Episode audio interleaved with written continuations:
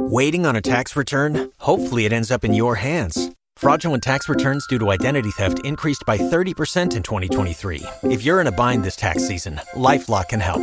Our US based restoration specialists are experts dedicated to helping solve your identity theft issues. And all Lifelock plans are backed by the Million Dollar Protection Package. So we'll reimburse you up to the limits of your plan if you lose money due to identity theft. Help protect your information this tax season with LifeLock. Save up to 25% your first year at LifeLock.com slash aware. Family, for years I wanted to start composting, but if I'm being honest, it was always a bit intimidating and seemed complicated to me. But then I got my Lomi and all of that changed. My Lomi allows me to turn my food scraps into dirt with the push of a button. Lomi is a countertop electric composter that turns scraps to dirt in under four hours. There's no smell when it runs. It's super quiet, and thanks to Lomi, we have way less garbage each week. I'm talking we've gone from three bags per week to one bag. And by the way, less garbage means there's less going to landfills and producing methane. Instead, I turn my waste into nutrient rich dirt. By the way, the Lomi also is not huge, so you really can put it anywhere kitchen countertop, laundry room, pantry, garage, wherever. If you want to start making a positive environmental impact or just make cleanup after dinner that much easier, Lomi is perfect for you. We love our Lomi. Head to lomi.com slash momdad and use the promo code momdad to get $50 off your Lomi. That's $50 off when you head to L-O-M-I.com slash momdad and use promo code momdad at checkout. Out food waste is gross. Let Lomi save you a cold trip out to the garbage can.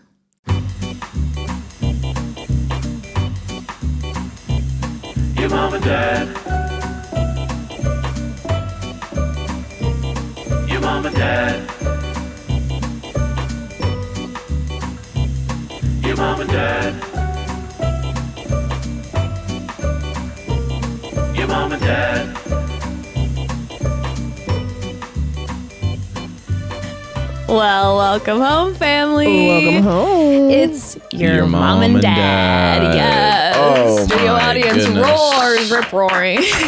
Good morning, Lee. Good morning, Good Lee. morning. Hello, Uh, hello. hello, hello. I just gotta say, for those not watching the YouTube, the drip today is immaculate. Oh, my God, Oh. Lee. Thank you so much. You know, Jess got the corduroy pants and the denim jacket, Thank and Evan's got you. the Oh my corduroy God. jacket and the denim pants. Whoa. Wow. Inverted love, baby. wow. I had no idea that we were connected on that deep of a level. Well, now Thank I know you, what Lee likes because, you know, he kind of likes the monochromatic kind of earth tones because Yeah. that's what we're wearing today. It's Not true. a lot of pattern, actually, no pattern, earthy vibes.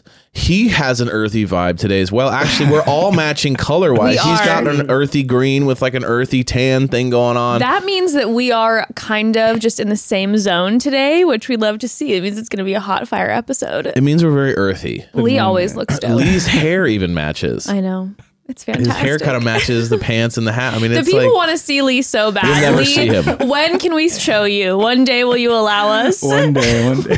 Lee, Lee is Lee is a man of mystery. And he, He likes is a it man of way. mystery. Speaking of a woman of mystery, an Mm-hmm. Instagram list woman of mystery. Last episode we had on my best friend for life, Katie, Mm-hmm. with no Instagram. Um, if you haven't listened to that episode, please tune in. I have gotten so many messages from people since we dropped that episode using Katie came in and she brought some hot fire dating technique techniques uh Yeah. tips first date meeting people ideas and i've gotten so many message o- messages over the past um like probably 72 hours of people saying i used her tips over the weekend and either one it was super successful or two it was successful because i had so much fun Mm. so tune into that but lee what were your thoughts on my best friend katie Dude, the en- a lot of energy. A lot of much And energy. a lot of, like, I don't know where she got the nickname, like, Kate Ball. Yeah. But I feel like there was just a ball being tossed, like, in my Oh. direction. uh, it's you know? true she was Like, kind of out of nowhere, but, oh, hey, like, you know, Yeah. she was throwing she was throwing lobs Yeah. at you the entire time I'm just chilling behind the desk usually. You know, there's an occasional lob. Right. or- Yeah. and she's like lee Yeah, why I are you was saying on my toes a little bit. yeah, you couldn't be. You couldn't be. You can't. That's the thing about Aunt Katie is you can't. She makes you back. sweat You a gotta be. little You gotta be up front in your seat and ready to volley. That's for sure. But you will have to check out that episode. Um, She's kind of like a Tony Robbins of like talking to people at like a bar or like you know what I mean. Like she's kind She of the like let me kind of you know break down why you should do, do this way and let me just not think about it. You know what I mean? If you, if you need some serious advice out there to be out there, like she is a it's a masterclass. She's the Tony Robbins of a good time, and I don't Yeah. know what that means, but that's just Tony, that's like on if she had an Instagram, that would be her bio. The Fun Tony fact. Robbins of having a good time. Fun fact Katie and I years ago talked about starting a podcast together, and Mm-hmm. the title of the podcast was going to be Till Death Do Us Party because Yes. we would have so much fun when we went out and we, you know, it's, you know, maybe one Yeah, day. maybe one day. Maybe now, now one the day. name, now someone's gonna steal the name. because so you gotta come well, you a new know what? Then that's on you if you steal it. Then you hang that that hangs over your head and guilty conscious for the rest of eternity. Um, but yeah, so we had Katie on, and Katie was on right before we just got back from Stagecoach. We are fresh. Daddy was working. Daddy had a work Yeah. trip, and he took the kids along. Yeah. He First of all, join. it started as like it started as like, oh, I got some work to do out at Stagecoach. Uh, and then just was like, oh, maybe I should, you know, we should cruise. And like, oh, that sounds fun. Let's, let's make it a thing. Turned into like a group of friends going. And then like, I think I was like kind of invited then. You know what I'm saying? Like the Yeah, whole thing got, got reversed. invited Where it was like, oh, Evan, you should come. And I was like, wait a second. Like, I thought that this was my work trip. And that's kind of what happened. That's also a Katie move too. Is like Katie will just come in and be like, oh, by the way, you're invited, Evan. I'm like, wait, what? This is my trip. I'm doing the show.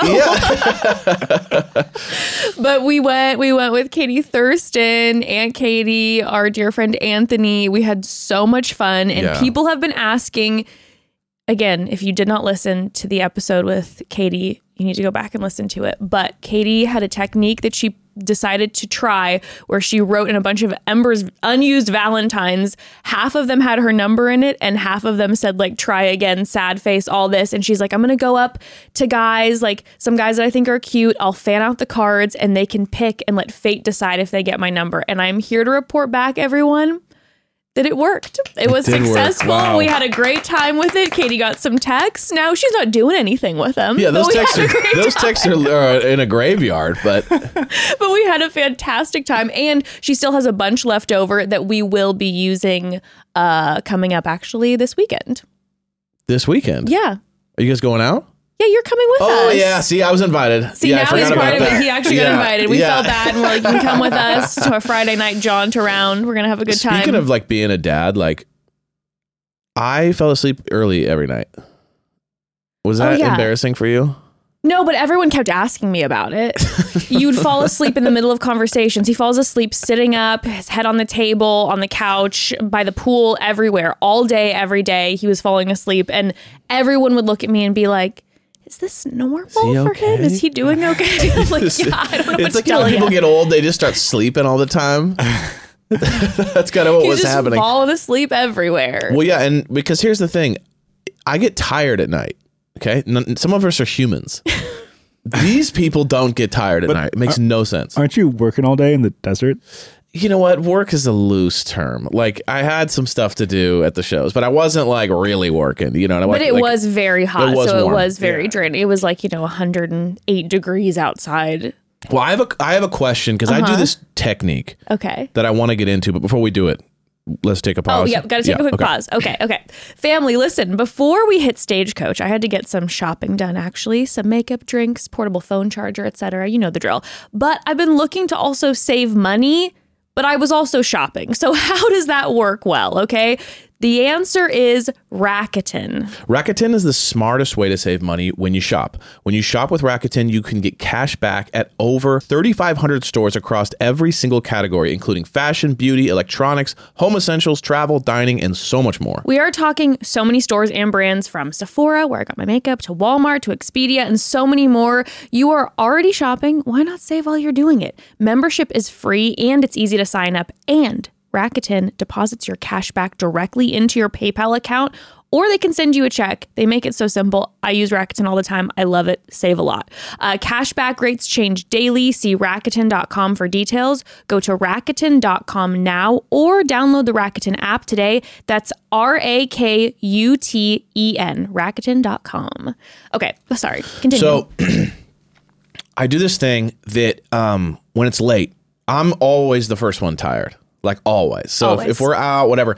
But but here's the thing: if you go out or you're having a barbecue or party, whatever, and then it kind of dwindles down to like four or five people, and then this is the classic move. Everyone's kind of around the like table or like island Yes. in your kitchen, right? That's kind of where like everything boils always down Yes, to, right? everything starts to kind of slow down, or the conversation mellows out a little bit, Right. and everyone stands there for and so while. then, you know, usually putting a couple dishes away or some throwing some trash away, and then you kind of settle into the island hang. You know, Mm-hmm. it's the last of the survivors of the party or the hang. My go-to move every time is I, I see it, I feel it coming, and I get really tired. And let's say it's 1 a.m. or something. I instead of saying, guys, love y'all, heading to sleep, I say I'm going to go to the bathroom and I never come back. he disappears, and everyone's like, "Is Evan doing okay in the bathroom?" Right. It's been about two hours, Yeah, yeah, yeah, and he's still on the toilet. Right. so I never come back. And that's my way of, you know, I think they call it Irish exiting, I guess, right? Is a, is a Yeah. Mm-hmm. way. But like, it's more about I don't want to signal, I don't want to be the one responsible for killing the party. So if everyone's having a good time Yeah. and someone goes, guys, I'm going to sleep, you might have one or two go, you know what, same. And then the Yeah. party's over and then you were responsible for it. Yeah, you were responsible for ending the vibe. Right. Yeah, you slowed down the party vibes. You crashed the party. But then one of the Katies told me, because I, I thought that was pretty noble of Mm-hmm. One me. of the Katies. one of the love Katie's. it. I thought Two that Katies. yeah, I thought that was very noble of me, uh, very selfless. Um, is that she said that I should bring it up. There might be more than one people who want to get out of the situation, and they're waiting for someone to signal it. which I also understand. I understand both sides of this. I feel like it's a it's a tough call because when someone walks away from the party, Sure. it does and says I'm going to bed. It does typically go. Everyone goes, oh, I, I guess maybe I sh- we should wrap it up too, Yeah. and we should all go to sleep when you're having like an overnight hang or whatever. But at the same time, too, I've been in so many circumstances where I'm like, I'm dying to go to bed, but I don't. I feel like I can't walk away right now, Right, right. Because everyone's talking, and then I don't want to be that person. So it's like, are you going to be the sacrificial lamb? What choice are you going to make? It's yeah. a tough one. So I I don't know, Lee. What do you think? You think it's a good move? Yeah, I've never heard of that one before. The You like bathroom. I, all I'm thinking of is like if I needed to go to the bathroom and I'm like, man, Evan's still in there. Oh, Like, I oh, can't go to the bathroom. interesting. yeah, there's a single bathroom in the house, and you're like, oh my god, you're just drenched in sweat. But you know what I have done before? Another move I do is I just walk away. Yeah, Like I literally just walk that's out like the, the, room. full Irish, and then the bathroom move is like a half Irish. but what's this is way more Or gnarly than you the- just fall asleep with your face on the island. That's your other That's move. if there's no hope. But the thing that. about the the leaving uh the, the Irish exit is generally much more acceptable because it's like if there's a hundred people and you walk Right. out, it's like oh Evan never said bye, whatever. but when you got five people Yeah, staring at each staring other, at you, and they're gonna look at you. and then I just walk away, people just assume that I'm grabbing something. right. So I, I like that. I think the move now is just to walk away without saying a word because if I do say I'm going to use the restroom and you really got to pee, you're caught waiting, which is not very nice. So that's my new move. all right, all right, I'll accept that one. I mean, I know what you're doing every time Yeah. you do it. Every time he says, "Oh, I gotta go, I gotta do whatever. I'm gonna, I'll be right back, whatever." I know he's going and laying down. like I know the room, the door is being closed, and I will, I will feel the vibrations of the snoring within the next thirty seconds. Gosh, it's you know what, guys? I apologize for that. It's okay. It's okay. But we had an amazing time. Yes, we We did. had so much fun. I was so proud of you. You crushed your work per usual. I love watching you work. Um, I will report back as well. People were wondering. We talked with uh, Instagram Liz Aunt Katie about that she needs to go on The Bachelor, and Yeah. everyone was like, "Yes, she does. She'd be so good on that show." Um, here to report back that numerous bachelor people over the weekend convinced her not to go on the show. Oh, no. Which understandably so they're like it's not worth it. You just protect yourself. We've gone through it. And so they were talking her out of it and I'm trying to be a good friend and be like I also care about you and I don't want to see you, you know, Yeah. in a tough situation. So what we decided, well mostly what she decided um, over the weekend was she won't be auditioning for The Bachelor, but she is going to do everything she can to get on Vanderpump Rules. That's her new goal is to get on Vanderpump Rules. And I said, How are you going to get?" Don't you have to get like work at a restaurant to do that? Oh no, not anymore. Now you gotta Oh. like date one of the people or be friends with one of the people. Or Lisa Vanderpump hires you Yeah. in some capacity or brings you in in some capacity. And so I said, How are you going to get on Vanderpump Rules? And she said, Well, you've had Lisa on the podcast before. Net when you guys get her on again, I'm coming with you or showing up and I'm going to pretend to be working with you. She's like, and I'll try to charm the socks off of Lisa so that she'll want to get me on the show. And I said, well, it's a game plan and we can try it. It's or we start plan. showing up to where they're filming all the Yeah. time. And she'll just be in the back of every single scene, just like right with her right. Valentine's and see if eventually, because I know she's not looking to date any of the guys on the show. Right. But you know what? I this was all done without my consent. Okay. You guys talking about this and getting her getting, you know, told not to be on the show or whatever. Uh-huh. This is something that we've been talking about, you know, and we and we know enough people to where this is actually a possibility. I know. And I think that if we do enough therapy, you know, maybe she won't be as damaged. Oh, maybe we, you know, we put her into some classes, some like, you know, how to keep your brain strong while going, you know, into the dangerous territories. Well, we got to get her coached. That's true. We got to get her coach. But the problem is now what we're doing and talking about this on the podcast is we're incriminating ourselves. And then also people can come back to this and be like, see, we shouldn't get her on the show because of this. So I guess we've kind of shot ourselves in the foot a little well, bit. I'm just telling you that she does. She's made her decision. You know, when Katie makes a decision, she, It's she's. not happening. And we had a lot of bachelor people saying, "Don't do it. Don't do it. Don't do it." Yeah. Understand. So I have to support her. So now I'm supporting Vanderpump. Okay. We're gonna get her on Vanderpump or on some Real Housewife, one of the Bravo, you know, offshoots or something. Okay, we just got to find like a billionaire she can date so she can get on that show, right? I mean, I feel like Katie will be able to figure I that one that out. won't be a problem at I think that's. I'm sure be- she's already turned down many billionaires over the years. I'm sure she over the many nights out. I'm sure she has. But regardless of whatever show she gets on, um, she needs to be coached. Okay. And the two best coaches of reality television, the experts of reality TV, Bachelor Clues and Pace Case of Game of Roses. Uh, speaking of the two of them, we're covering the Love is Blind reunion today. The hell. Oh, gosh. The hell that was the Love is Blind reunion. We're finally wrapping up You Love guys is Blind. we're late to the game, but We're we're, late to the game. We finally did it. But after an amazing season, the season was so It really was fantastic. good. Such a good season. So many couples came out of it that they decide to put a cherry, a hellish cherry on top of a delicious sundae with this horrible reunion. And so we're like, okay, how do we make how do we make such a terrible was like- reunion episode? How do we give it a, a, a little bit of, of wonder and excitement? I'm like, we Yeah. need to bring in Bachelor Clues and Pace Case so we can have some fun and break True this down. So uh guess what? Hmm. They're here right now. Let's do it. Let's bring him in and break this baby down. This turd sandwich of an episode down. And we are officially here in studio with Bachelor Clues and Pace Case from Game of Roses. Thank you. We don't have an audience, so clap for yourselves. Hello. Wow. For all of us. For Thank all you of us. all. Yeah, Big, thank you guys. big studio uh, audience. Our faves are back. The panel, the the experts, as we referred to you when mm-hmm. we did our doctors. the Thank you. doctors, The the, doctors. cast bios, Yes. our, the the the symbiosis, the cold bones, the hot baths, the doctors. oh yeah, cold bone crew. I literally took a scalding hot bath right before I came here. and same and same. In fact, I actually paused the reunion halfway through to warm up my bones because That's understandable. it was Oh giving my me anxiety. So I God. really had to do a the deep- reunion froze your bones. in the reunion. God, froze my soul for sure. Yeah. the look It was of hard. the look between Vanessa and Nick Lachey and the argument that I knew that they were going to get into after that reunion ended froze my bones. I was watching their dynamic very carefully, and she was really talking a lot more than him. She was, and there were.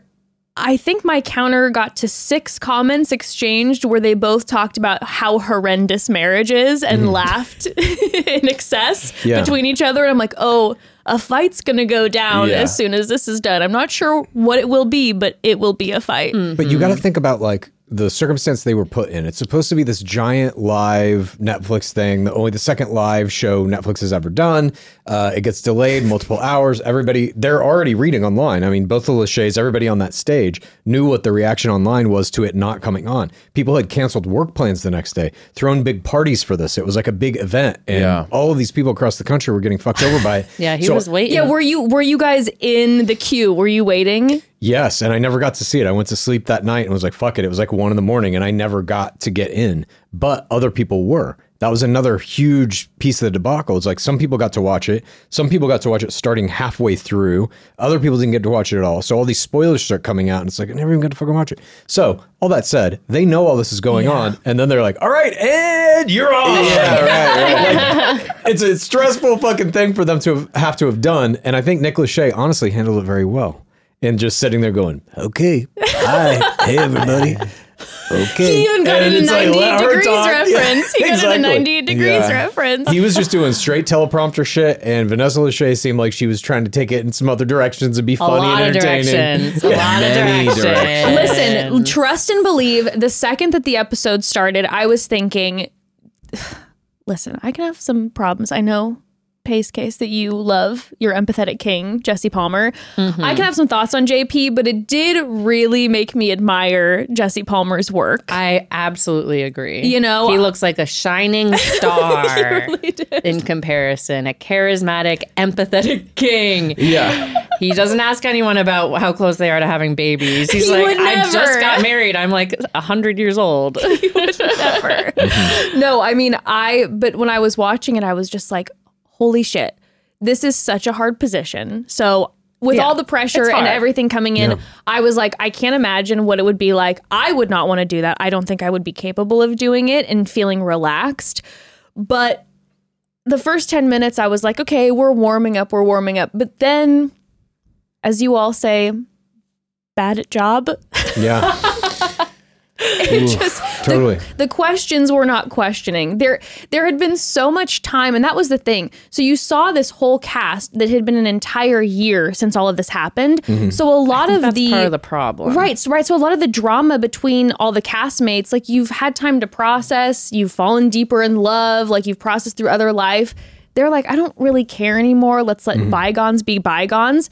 So what I'm thinking, I'm, I'm watching. I'm like, I want the host to ask all the questions that the audience is curious curious about, not so much what are your feelings currently with this person, mm-hmm. right? Yeah. Yeah, I mean, it's it is weird because of that year delay. Again, the hour and a half delay. Also, you have to keep in mind those people are all sitting in those chairs for an hour and a half. I bet half of them left. Exactly, and they're like, "What the fuck even is this?" it's you also have this. I want to weird- watch that hour and a half of them like waiting. that tape exists. Oh my god, release that tape Release exists. Release the, the waiting tapes. tapes. Oh my god, everyone's screaming at each other. Yeah. The stress is wild. I mean, you even had Dark Lord Vanessa Lachey in the program said at one point, kind of under her breath, she asked some question and somebody was kind of like hesitant to answer. And she's like, Oh, there must be a Love is Blind pack. Do you guys have a Love is Blind pack? Yeah. And it kind of alluded to the fact that even the producers now know these players will collectivize in that year and basically say, like, we have to go do this fucking reunion per our contract or they're going to fine us $50,000, but let's not say shit. And so that year gives them all time to get, like you're saying, get over their shit, become friends with each other. And then they sit on that stage and it's like, you're not getting anything out of them. They're going to oh stonewall you the whole time. A hundred percent stonewalling. Like, well, we've buried the hatchet. Every single answer to every single question. Oh, a thousand percent. So, okay, let's take a quick turn. Let's get into what Love is Blind, the allegations with them with filming, and now numerous of the past contestants on the show are coming out and Yeah. speaking out about how they were treated. What what are what's currently happening right now? The the primary thing is Jeremy Hartwell and Nick Thompson from season two of Love Is Blind have formed this organization called UCAN. Yes. That is meant to uh, supply mental health services to players who are uh, going into the show, on the show, and coming off the show, and not just Love Is Blind. I believe they want to apply it to all reality TV. And I of think legal services too. legal service as well, yeah. And I think that that's kind of like the first step toward a reality TV performers union, essentially, which doesn't exist now. So all the allegations they're making, and Danielle Ruhl too, who was Yes. uh, engaged to Nick Thompson that season, she's come out in that Business Insider article and said all, all the different claims about how they withheld food and water from her and separated her and Nick Thompson uh, at the the episode where all the couples meet. Didn't provide her mental health support when they asked for a therapist when she was having an active panic attack. Right. And uh, these allegations are, they seem fresh because it's coming from Love is Blind, which is only in season four. But these allegations have existed in Bachelor for 23 years. Right. This is how these types of shows are made. And I think what uh, Jeremy Hartwell and Nick Thompson are trying to do is to change that because it is unnecessary. I don't think it makes a better product. But I think the producer class of today's reality television uh, misinterprets the idea of drama as misery. We have to make these people miserable. That will give us, in quotes, drama. And this is simply not true. But all that said, what you're not seeing is Kinetic filing counter lawsuits against any of these players or even cease and desist that we're aware of. Whereas Bachelor fucking drops the hammer on you immediately. Interesting. Okay, so that's the difference because I've been wondering about uh, some of these, like the current players coming out and, Yeah. and and posting receipts and posting, like Zach, for instance, posted on his uh, Instagram, like here's behind the scenes footage of Yeah. me saying that the song that I that I said the song was Ludo and it wasn't an original, Yeah.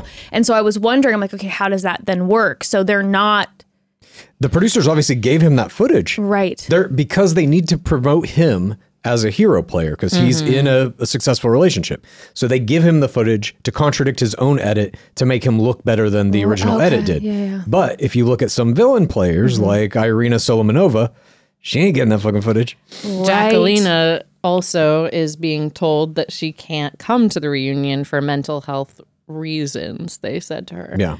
Right. Okay, I saw that But because the it- reason was they can't have her on a live set saying whatever she wants. Yeah, because they, They need still to recorded control her. what she says. That's with what I was going to say. Because initially, of course, when I saw like the little clip of them in the Zoom, my, you know, kickback reaction was like, they're pulling a real housewives thing where they're they don't want to show up because they don't want to get the heat and they're dipping out and saying like oh you know we got sick or whatever doing the, the classic bravo like you know mm-hmm. like throwing the towel in and just appearing via zoom and then seeing that it was pre-recorded and it wasn't even a live Yeah. zoom then i was like what's going on? And then yeah i ended up seeing that it was like oh they said that you know they were mm-hmm. they netflix didn't allow them to show up and then they pre-recorded it and Yeah, that was one of the things that the live show really, I think, revealed about Love Is Blind is uh, the whatever degree of producer manipulation is involved in any of those players' lives in in the show itself. You really saw it with Irina when she's asked point blank, you know, you knew you didn't want to be with Zach. Why did you go to Mexico with him? And she was like, Yeah, um, I didn't want to as soon as I saw him, but then I was convinced to go to Mexico.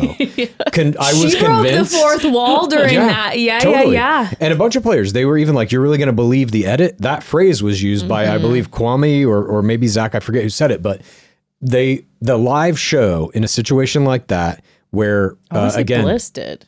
maybe it was was Bliss, yeah. But it really allows those players to just deconstruct how the show is made, and I don't think the producers like that. And it really, to me, spoke to a kind of ignorance or maybe like a uh, naivete that these Love Is Blind producers have about how this shit is made. Bachelor producers, uh uh But when you walk out onto like a Women Tell All or an After the Final Rose, which are taped live, by the way, not aired live, so they get a little bit of uh, leeway Right, to do edits. They can disappear like Heather Martin completely from a show if they want. right But um, those players are coached by producers like to the fucking letter. Bachelor producers give them scripts in some cases and say, read these exact words, make this exact attack against this player, and we'll bring you to paradise. And then they don't bring you to paradise. They will fucking lie to the players, but they get them to do what they want mm-hmm. every time. These Love is Blind producers didn't do that very clearly. Yeah, that's so interesting. Why do you think that they chose to even dabble into the live? I think it was a, a big like promotional thing. And this season of Love is Blind, it was the biggest one ever. I think it really established Love is Blind as the kind of preeminent premier uh, reality dating show. It has taken Bachelor's spot for sure. The season was incredible. Yeah. Yeah. It was, Yeah. it was My a brilliant favorite season. season. Incredible, incredible. Absolutely. So now it's taking over. Yeah, I think so. And I think that's why they were going to do the live. They were going to be like, fuck it. Let's blow this out of the water. Let's put on a show unlike anybody has ever seen. And you know, this was just some executive at Netflix's idea. We're going to do this live. It'll be amazing. And then obviously we'll they had some difficulties. live. Uh, Chad and I have argued about the value of the live. I see no value in it. I'm like, tape it live, sure, but edit it. I mean, they record like nine hours for the Housewives reunions Yes. live, and then they edit it, and you only get the most interesting stuff. For me, I'm like, you can air it and be like, the drop is at 8 p.m. So it's still getting that effect of like, you got to watch it at that time or it's going to be spoiled. But I do not, I don't even really know when The Bachelor is live or not. I'm just like, that element of it doesn't mm-hmm. matter to me. And see, I love no studio audience. That's my favorite. Ooh. The the way that that Bravo does the Real Housewives and all of that because I feel like when there's a studio audience, the people sitting on the couches are feeling the pressure and all the eyes are on you and I feel like you're the, you see people are more loose when it's not when there's not a studio You audience. can't tell how people are reacting to what you're saying. E- exactly, exactly. Yeah. It feels a lot more organic during the housewife reunions when they're sitting there and they're just with their castmates and their producers, and that feels like truly organic. But not if you're me. Vanessa, because Vanessa liked the crowd. You could tell she was like performing. Oh, Because she my do a lot of like, you know what I'm saying, and then look at everyone like, ah, you know, like it was very performative. Versus Totally. like, if she didn't have the crowd, we wouldn't Very. have got that. Because she was looking constantly out when she'd say something. She would be like, hey, you know, Jess, you should do this, right, guys? and I, you know what I mean? And so I kind of That's a loved good it impression. because it did like create this character we saw. I in feel her. like she should have had a T-shirt gun with like "Love Is Blind" T-shirts, just like shooting it out into the audience, like everybody come on. Yeah, I'd love to see her on The Bachelor, where it's like in the round, and there's Yeah. all sorts. And she's like, "Let me see it." She'd be crawling around that stage by the Yeah, and she just takes the mic and walks around with it. And just like she's like trying to be a lead singer, you know? I uh, I make a lot of memes about The Bachelor, different reality TV shows and stuff on my little uh, Instagram account, Bachelor Clues. And I got to say, I have never done what I did in service of this reunion show. I went and I took the entire reunion and made uh, it's about a minute and a half meme of just all of Vanessa Lachey's faces, all of her looks into camera. Yeah. Um, It was astounding. I've never seen anything quite like it. Her was- faceplay was off the charts. Off the charts. Shot I out of a it. cannon. She's got to study Andy Cohen. That's how you should be. This dark void Andy where Cohen you're like, king. they can ask the question and be like, Christina from Tampa them. asked whatever. Not But- me. I don't have a personal opinion on this. But I will say there was because it was so bad and so Yes. disastrous after such a phenomenal season.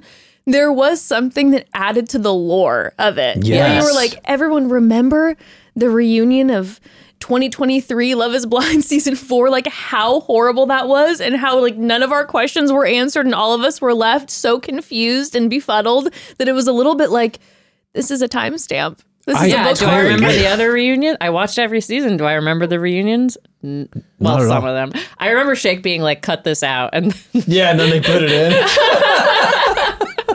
but this one I will never forget it. I Never agree. forget it. Okay, family, quick pause from this reunion breakdown. Uh, I want to make Mother's Day extra special for myself this year. So that's why I want you to get me Storyworth. It's coming, baby. for real, though, Storyworth is truly the most unique, heartfelt gift. I've given it to numerous members of my family, and it actually brought us closer together. It's an incredible gift. Storyworth is an online service that helps you and your loved ones preserve precious memories and stories for years to come. Uh, every week, Storyworth will email your loved one a thought provoking question of your choice from their vast pool of options. These are questions uh, you may never have had the chance to ask, like if you could see the future, what would you want to find out? And then after one year, Story Storyworth will compile your loved one's stories, including photos, into a beautiful keepsake book that you'll be able to share and revisit for generations to come. I'm telling you, the book is going to be amazing, but the journey getting there will also be a gift in and of itself. I know personally, hearing some of my mom's answers to the questions uh, when I gave Storyworth as a gift to her, they brought us closer together. They made me love her more. I found out all these things that I had never had uh, found out before in previous conversations. It truly is amazing. And I love knowing that we're going to have this book for forever and to pass on to our child Ember one day. It's so special. Give all the moms and mothering figures in your life a unique, heartfelt gift you'll all cherish for years. Storyworth. Right now, for a limited time, you'll save ten dollars on your first purchase when you go to storyworth.com/slash momdad. That's s t o r y w o r t h dot com slash momdad to save ten dollars on your first purchase. Storyworth.com/slash momdad.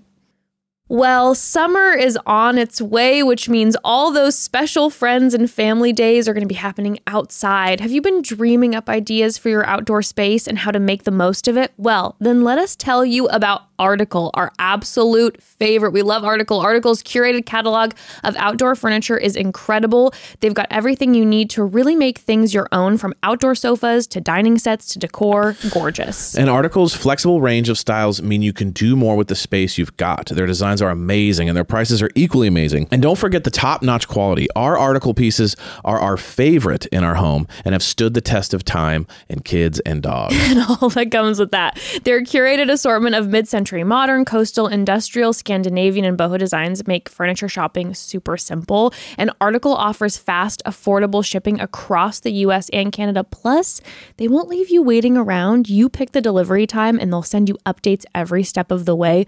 I love this about Article. You're able to plan, it's amazing. And Article's knowledgeable customer care team is there when you need them to make sure your experience is smooth and stress free. Article is offering our listeners $50 off your first purchase of $100 or more. To claim, visit article.com slash momdad and the discount will be automatically applied at checkout. That's article.com slash momdad for $50 off your first purchase of $100 or more.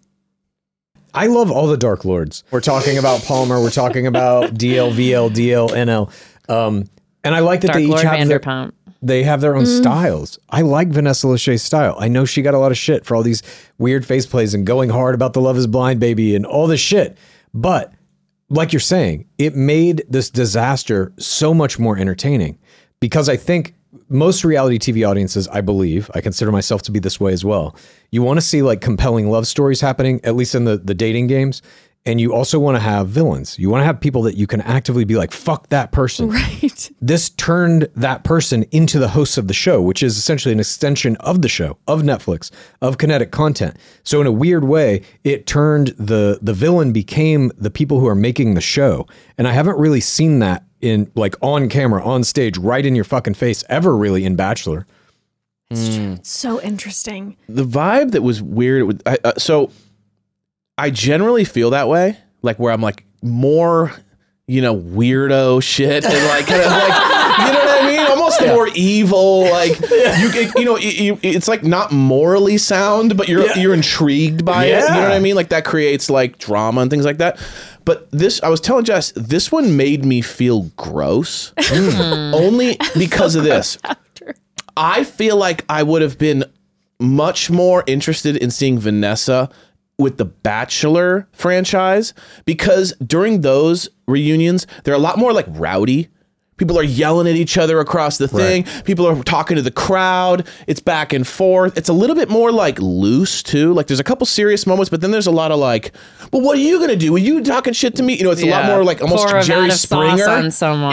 Yeah. Bring It's out a like- costume Exactly. or a tattoo. Meatball yeah. There's rolling like a- around in marinara. there's Yeah. a campy element where this one was like the only person going off the rails was her. Yeah. so everyone else was kind of serious and they're like, yeah, actually, we've you know gone through a lot and it's been hard, but we love each other very much. And the next person's like, yeah, like you know, for me, you could just tell that they're like, I want nothing to do with reality TV ever again. Yeah. Whereas then there's a lot of bachelor people that are still like, oh, I can't wait to get to paradise. And there's Right. like, so when Vanessa had all this like extreme energy, it felt bully y mm-hmm. because they were kind of sitting there just like, we have to be here we're tired and kind of like traumatized by the event and we're we, we somehow found love through this hey how are you guys and and she's just like right guys you know it almost just felt Yeah, like you're I not was gonna have a baby. yeah. Oh. yeah Oh my god. Yeah. My most my most favorite part.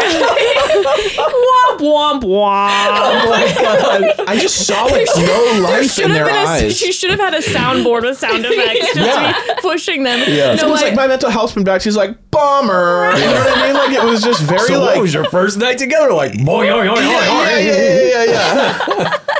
it was just like I felt, you just see their eyes where there was Oh. like I feel like everyone was on the verge of tears my favorite moment was when Brett when when when Vanessa decided to do a survey roundtable of the most inappropriate question asking everyone if they were currently trying to have children. I almost was falling out of my chair and Brett was looking at her and over and over again was like this is out of pocket. He was like, "You really are pushing this, Vanessa," and he was like letting her know we're not going here. And she just kept going, "But come on, That's guys!" the job of a Dark Lord. They need to know if you're having sex. This is in Bachelor for 20 fucking three seasons.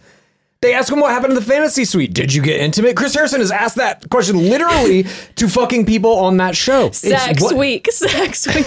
Yes. I, I feel like she was bringing the energy of like a ma- a married man in the 1950s, being like, "Oh, honey," like making kind of these old fashioned jokes and like, "When are you gonna pop out a baby?" Yeah, it was like it was overly invasive parents. You're like, holy shit, man! Like I just got here. We've been dating for a year. Like it was just so aggressive. It was like so so inappropriate. But that's what made it great. You I think why I I was think I was is? triggered. I was like I was I was thrown back to mine and Evan's wedding day, where the second we walked down the aisle, all like the Christian parents pop up and they're like, "So are you pregnant yet? Have you consummated the marriage yet? Are you having a baby yet?" just And I was like, like, "Oh my "Oh." god, this is not okay."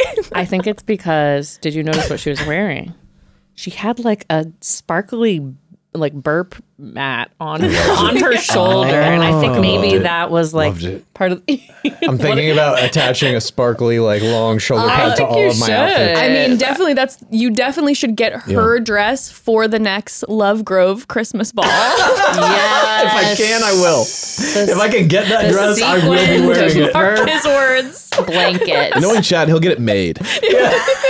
And it'll be fifty pounds, and Yeah. he'll be like, "Can we leave? My jewels are too heavy." Again, One side of the shoulders is permanently. Yeah. After that night, after wearing 50 pounds of jewels for a full night, I uh, I realize I can do anything now. Yeah, You are So all I'll say I took that away. powerful. But let me just say this about Dark Lord Vanessa Lachey. Yes, there are all these complaints. Maybe she came a little too hard in the paint, whatever.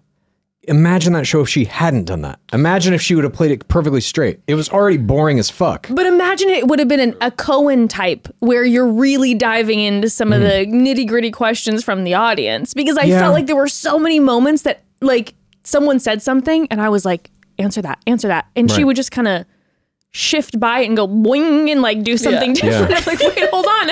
I'm curious Right. about this. Yeah, I mean, I, I, I, again, I know people hated her for this, and I'm not trying to defend her necessarily, but I just think that situation is like those hosts aren't really saying what they want to say. They either have an earpiece or there's a teleprompter. The producers are are telling them basically what to do.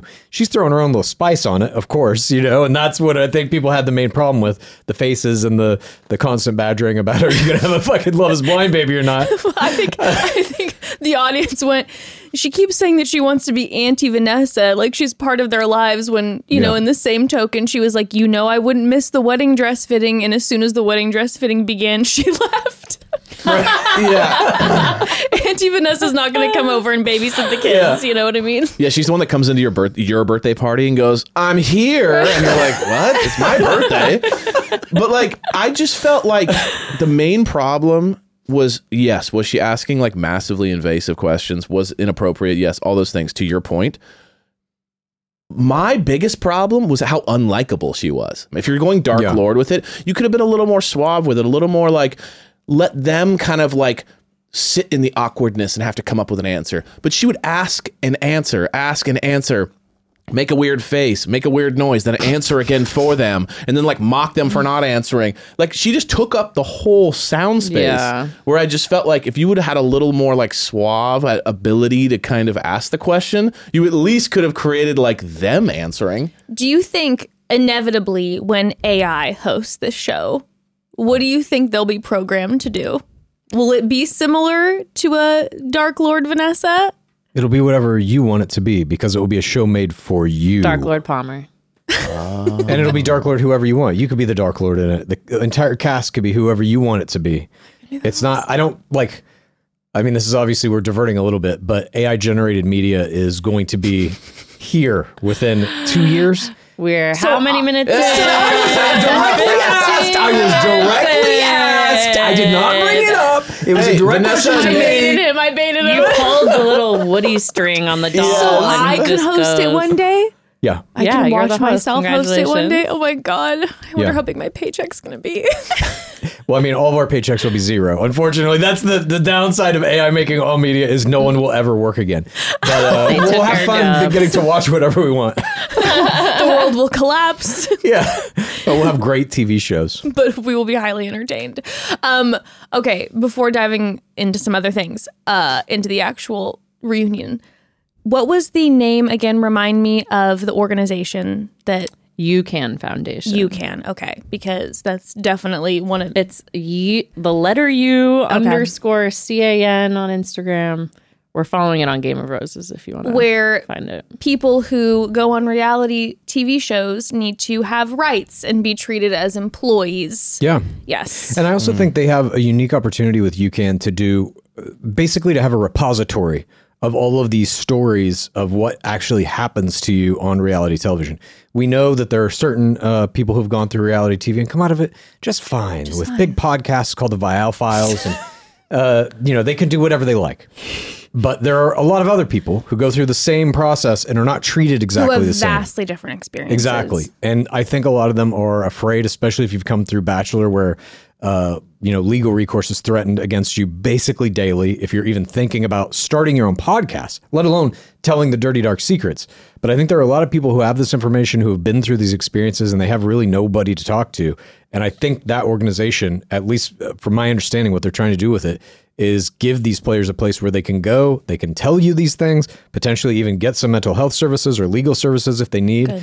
But just to start collecting these stories, because right now you hear them pop off every once in a while on a podcast. Yeah, because Somebody people will are say something, scared. you're like, what the fuck? People are scared to Yeah. talk about it because Yeah. of legal repercussions and everything, and also mental health shaming. Exactly. it happen.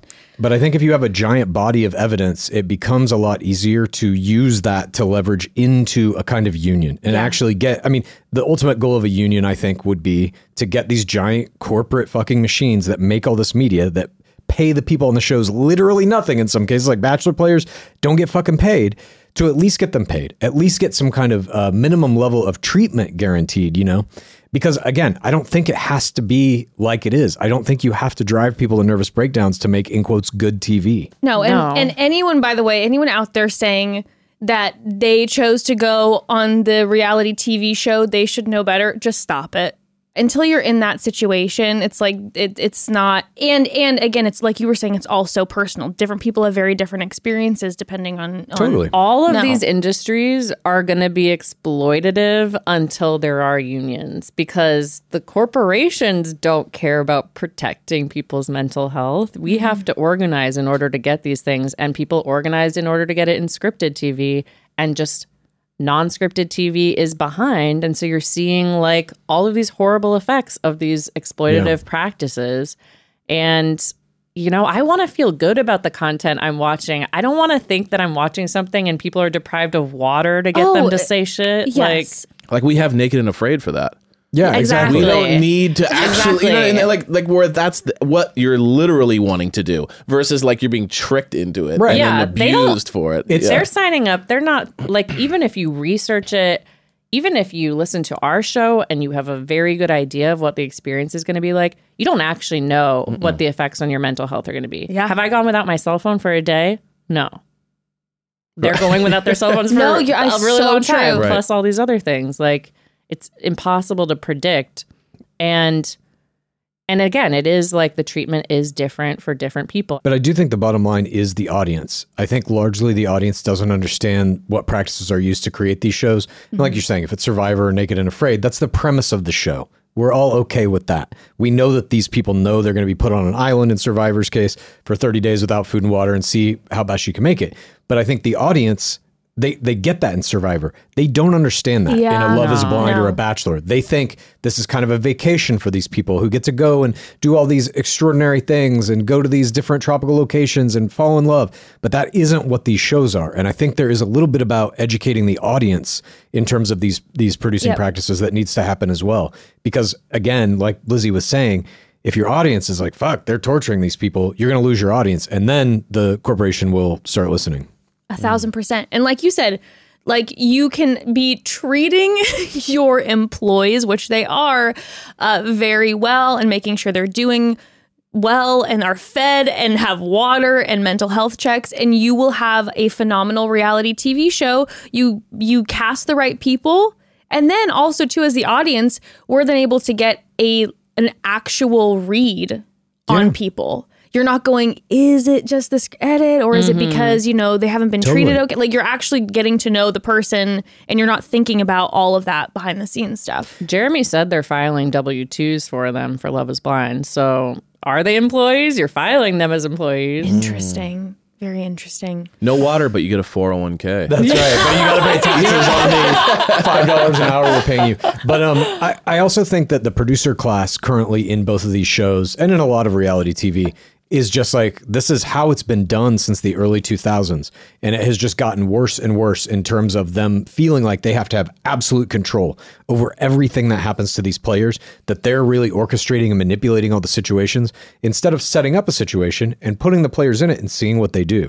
That's where in my opinion in bachelor at any rate that's when the best shit has ever happened in bachelor is when they set up something interesting like uh, season 24 pilot pete when they put all three of the finalists victoria fuller madison prewett and hannah ann Sluss in the same fucking room during Yeah, fantasy during suites. Fantasy You guys gotta Suites. sleep in the same bed with each other. During, I'm like, oh, that's One fucking bed. crazy. That was wild. Do you guys happen to know? Sorry, then we'll get back into the reading. But do you, Sorry, hap- yeah, yeah. do you happen to know uh, the the practices on Love Island? I don't.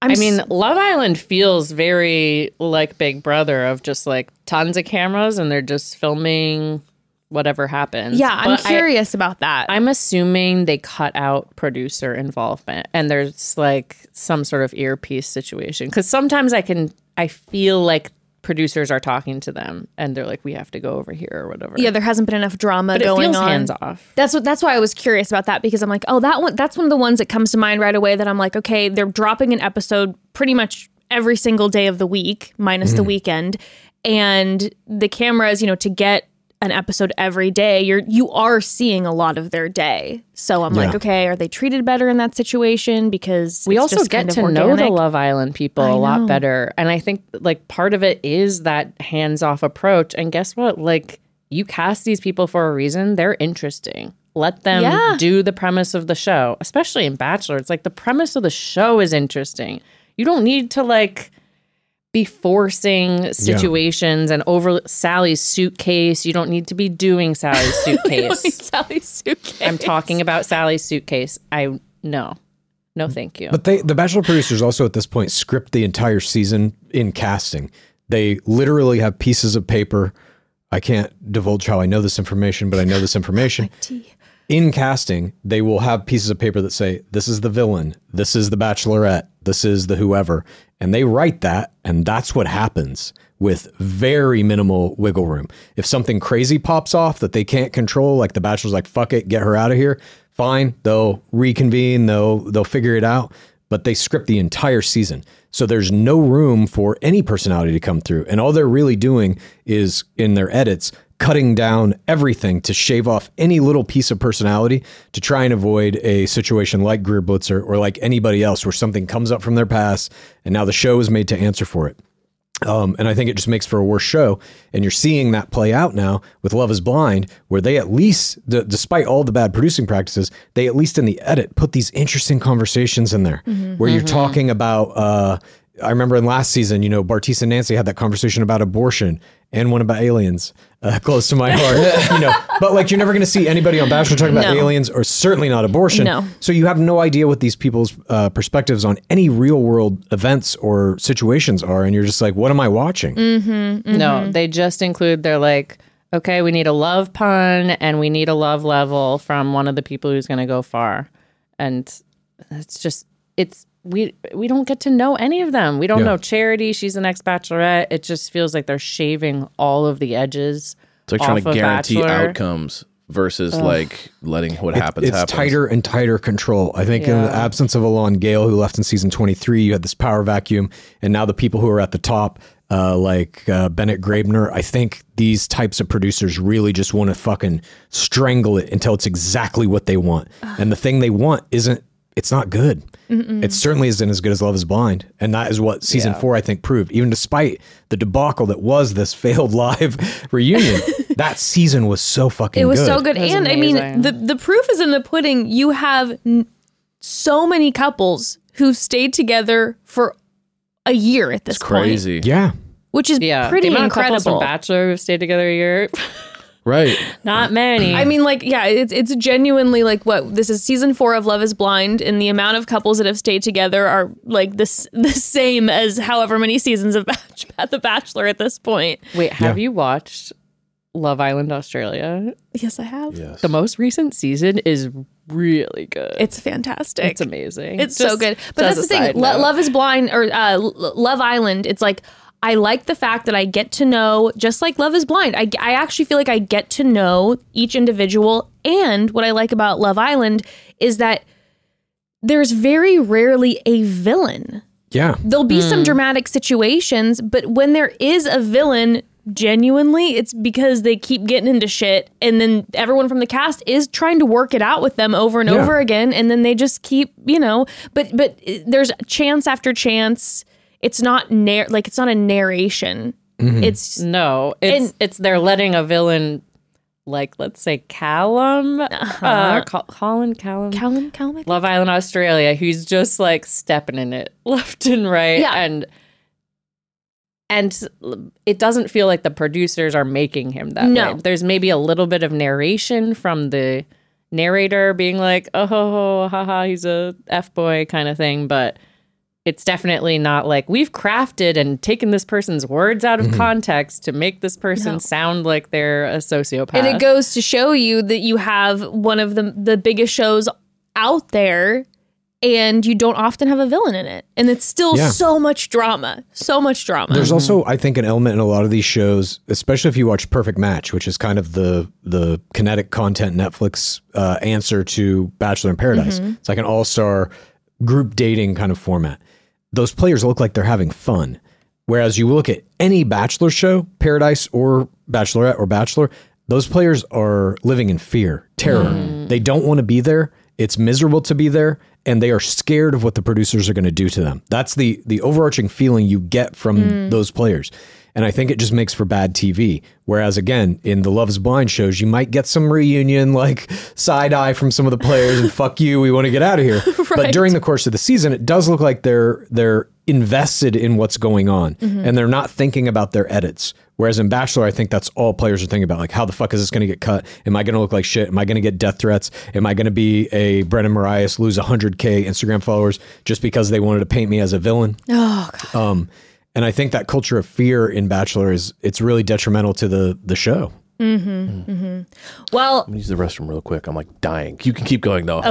I'm literally thanks for waiting for my, the end of my diatribe about Bachelor and the culture of terror that exists.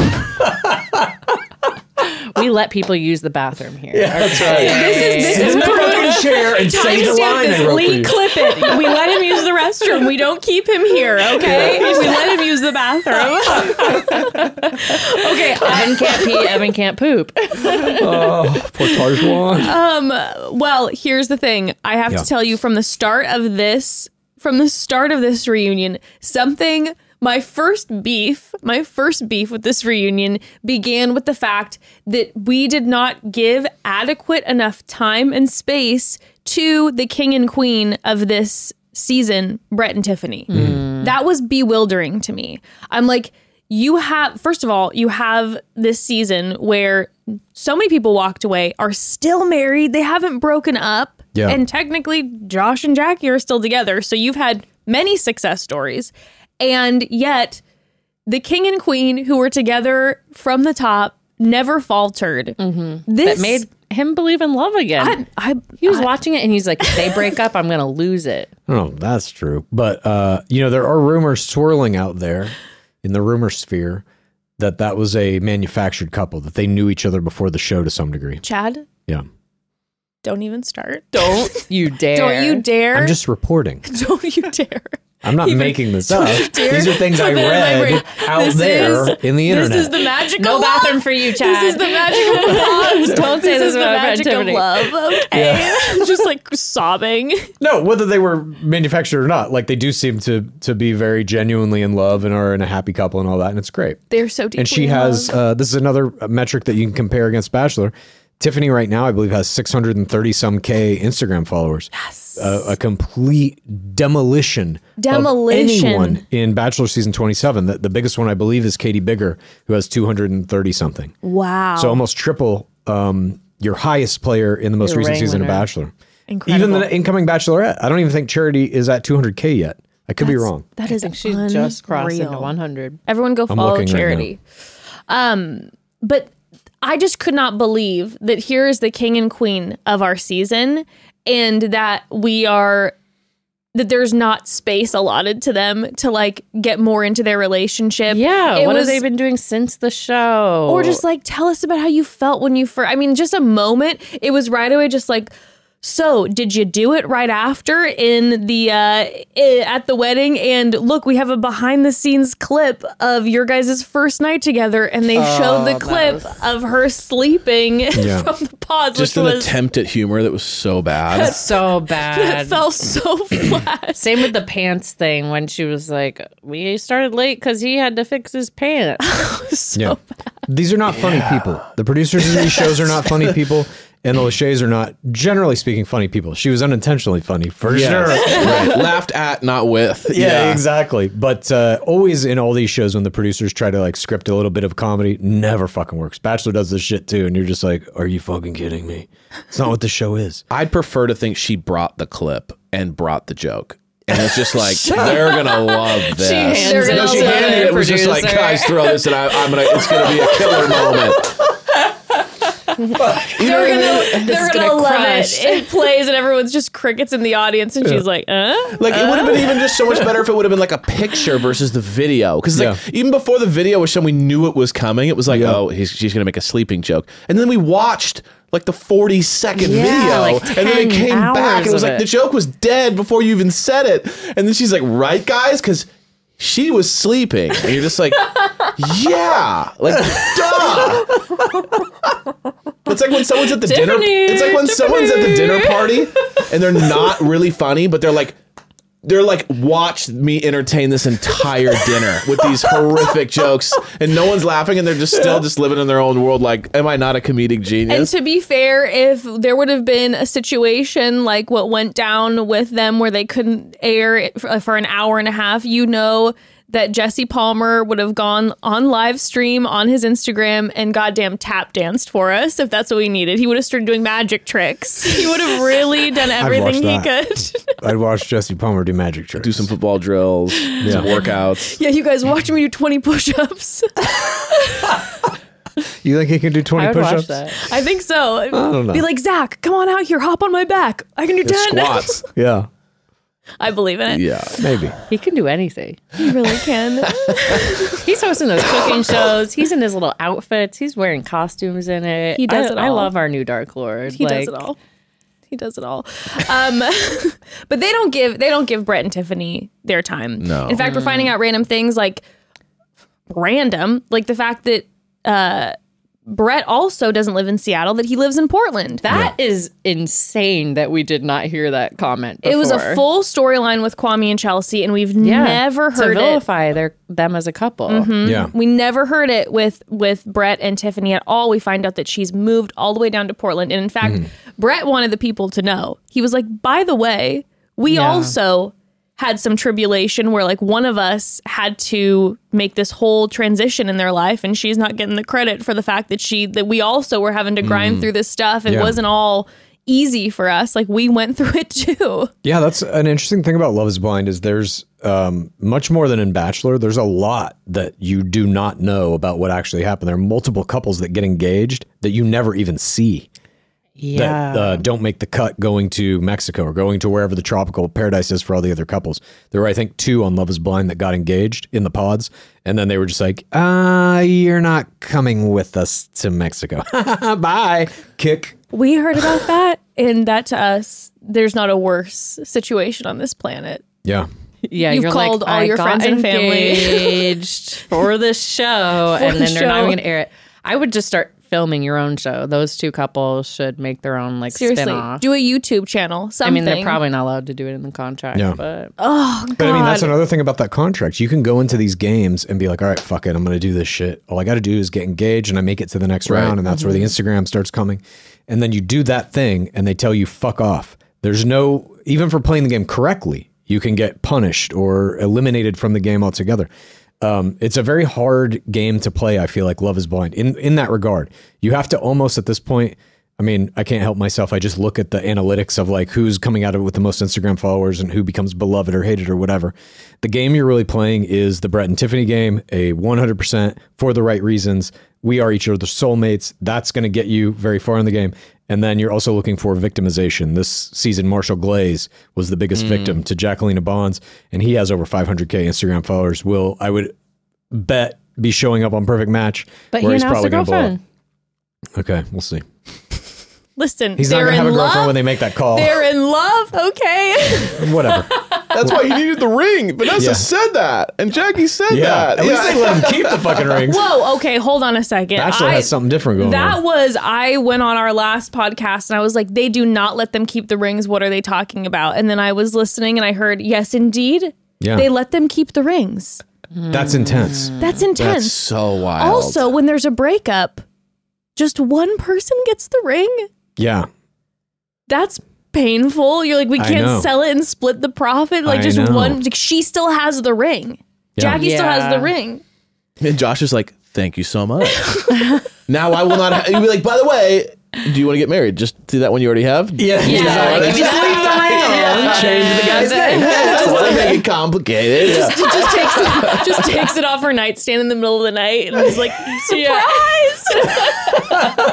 like Sharpies, the the band, try to make it look different. It's Yeah. a it's a platinum. It's you know it's a it's a different color. No, I found that very interesting too, because then there is a money prize now in this game if you can get to that point. Do the Yeah. couples who got engaged but don't make it to Mexico get to keep the ring? That I don't know. Ooh, um, that's a good question. But the fact that there's a money prize element in it is is better, I think, than Bachelor, because as we know in Bachelor, the broken engagements, those rings go directly to Michael Fleiss, and he stores them in a, a repository of broken engagements. They're like Super Bowl rings. yeah, basically. he's got 'em That's on one every way one of of his looking at it. Neil Lane, the demon uh, sparkler provider, says he likes to think those broken engagement rings go to heaven.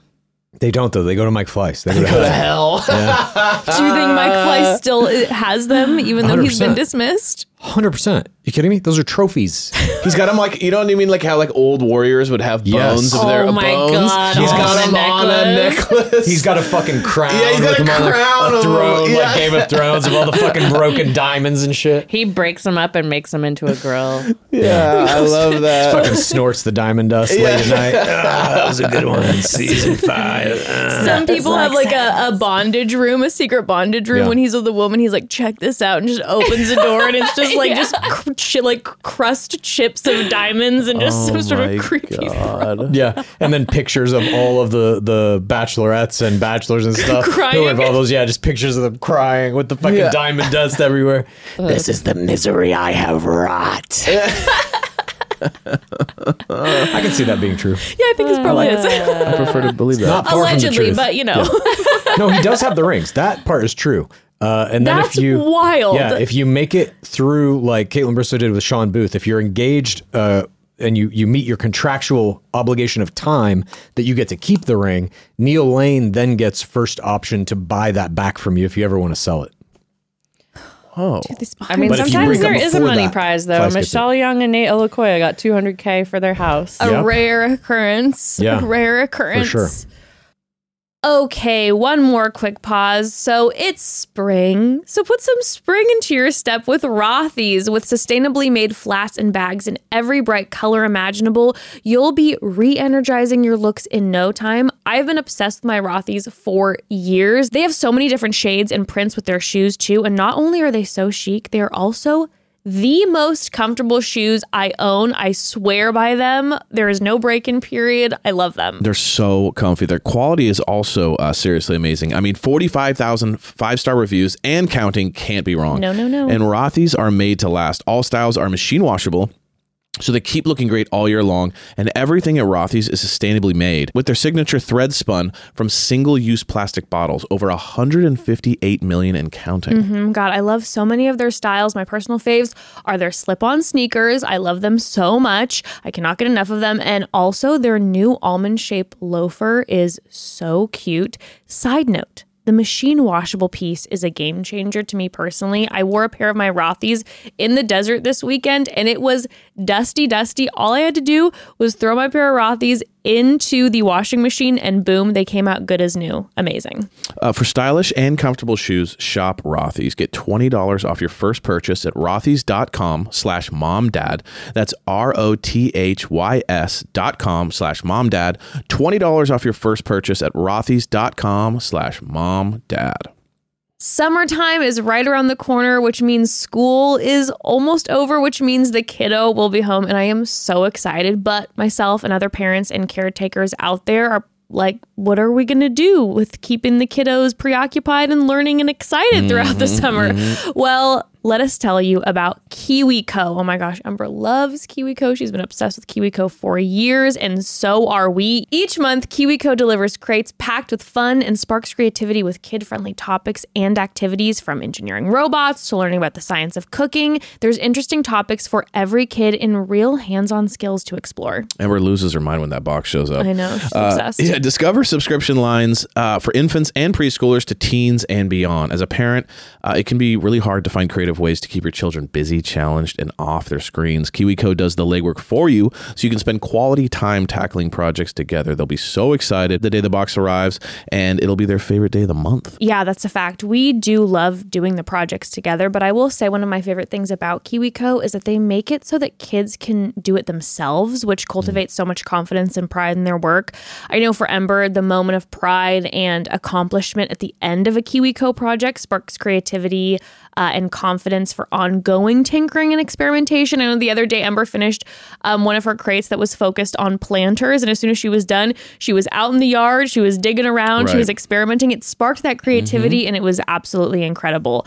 Redefine learning with play, explore hands on projects that build creative confidence and problem solving skills with KiwiCo. Get 50% off your first month plus free shipping on any crate line at kiwico.com slash momdad. That's 50% off your first month at K-I-W-I-C-O dot com slash mom dad. Uh, wow. Just a side note, though, did we ever figure out? Did Jackie say anything? Like when when when Vanessa said, "So you kept the ring." It, it wasn't like did, did she? She just goes kind of like, "I did keep the ring." It was like, "Oh, good to know." Like it wasn't like a here's why. It was just like, Yeah. and I did, and it's been very good to me. Like it was just very like, And Vanessa was like, good for you. yeah. There wasn't any sort of like, why did you keep the ring? Because then because then. Later on, she goes, Marshall, why does it bother you? She kept the ring, and he had to explain, like, well, Yeah. it's a, you know, it's a symbol of my love. And she's like, oh, interesting. But then to Jackie, she's just like, you kept the ring, right? Good, good. It's just like Yeah. so strange to me that there wasn't like a I agree. an interest in having They her explain it. you know, she's a new person every day. of every that. day. Oh but they also, I don't think, want the producers don't want to have to have that conversation about like there's a mm. money element of this. Mm. Because then it, it makes the whole thing cheapened. You know what I mean? Like all the other relationships now are like, oh, well, they get to keep the ring too, and there's money involved Yeah. now, and who gets to sell it? What if these relationships break up? You know, it it. uh I remember in, in Bachelor season two, not to keep going back to Bachelor, but like that is the thing that generated all of this shit. In Bachelor season two, the Bachelor was a guy named Aaron Buerge from Missouri, and he made a point of buying the ring himself. And there was a whole scene where he whips out a checkbook and fucking writes the check for the ring because in season one, Alex Michel, obviously the ring that he gave to Amanda Marsh was uh, producer given. And now every season post Aaron Buerge, even Andrew Firestone, the real millionaire, Yeah. season three, those were all uh, given by the show. Neil Lane came in later, but that idea that um, you know the players are responsible for any element of the relationship moving forward, the ideas for the dates, paying for any of these extravagant dates, the ring itself. They're not. The producers do all of that. And I think that they want to stay away from exposing that idea, even though it's there in plain sight, because it cheapens the relationship. It makes it far less about for the right reasons. Of course. Then versus you have Love is Blind where these people are actually like go home and they're they're working Yeah. while they're filming, which Mm. is wild. And like you actually are spending real days and nights with each other and getting to know each other off camera quite a lot. I think we've seen Right. that a lot in some of the texts between producers and contestants that have come out with time signatures where you're like, "Oh yeah, these people really are they're they're still going to work and there's tons of time off camera that they're having with each other." I don't think they should be allowed off camera. Cameras everywhere. I will say that. Ring cameras everywhere. That's a little Vanessa Lachey Yeah. of me. We want to watch you always. We're always So, watching. what did you all think of? So then they they moved to to Kwame and Chelsea. Of course, they talk about the engagement photo shoot. All I wanted to know was, did you all use this photo to invite people to your wedding or send out after your wedding? Because I'd love to know. Hundred percent. I'd love to know. They do confirm that they will be getting large prints of it in their hallway, which Evan and I, of course, predicted. We're like, they're definitely gonna have massive prints above the guest bed, all of this, so that you have to, you know, Just observe sit there while them. you're sleeping and like looking at the your hosts mostly nude, like kind of subtly having sex, and you're just kind of like, why is this hanging in here? She did give an interesting tidbit, which was that it was they had cut out this whole. They had a Calvin Klein themed date, and Yeah. she, she had bought underwear for her future husband with her mom, mm-hmm. and then had to have them flown out or something. And I was like, oh, do they actually pay for the stuff that they're gifting to the other person? Because I think in Bachelor, all of that stuff is provided by producers, but Right. maybe they're allowed to get in there. Cause Yeah. it- yeah. There, I just felt like there there was a level of, like you said in Bachelor, there's so much script and so much, Mm. you know, just like you just follow this. But it did feel like there was a lot of things that resonated with their personalities. Like Chelsea was like a certain way, kind of more a little more high strung and a little more like that way. And then there was a lot of actions done that were that way.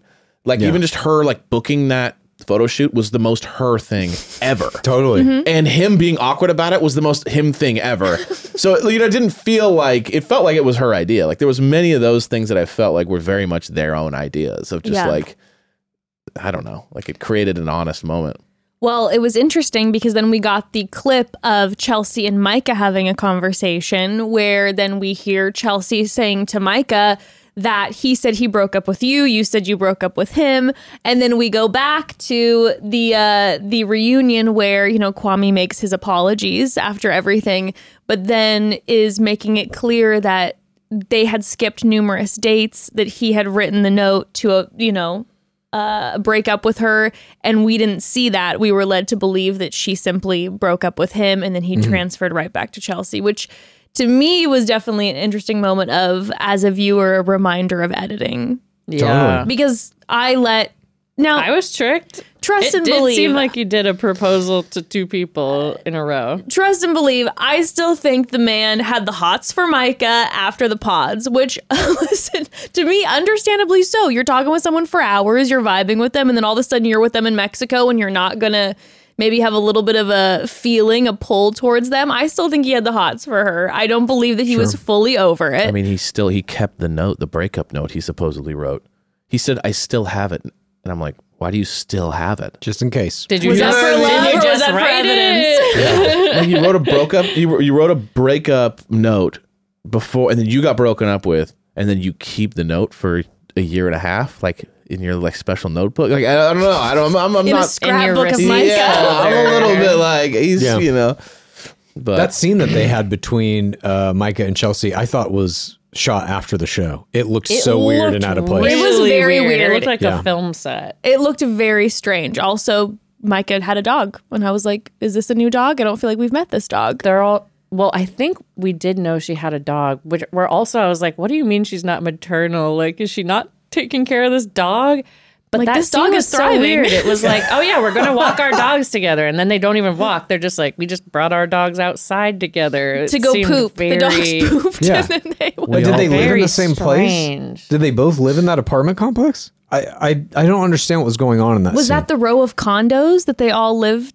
Were they know. neighbors? I don't I don't know. There's some like some gray area in in like do they set them all up when they go back to the city? Do they set them up in the same apartment complex to make it easier to shoot? Do they? But some of them it looks like are in their actual houses because we're going there. But I will say I love uh, what Love Is Blind does by setting each season in a city. It Yeah. removes a big Yeah, problem that that, is nice. Bachelor has, which is like who's going to move where. Yeah. And I think Bachelor could take that lesson and Big make time. every season set in a city. It would. No, San Diego every time. I'm down.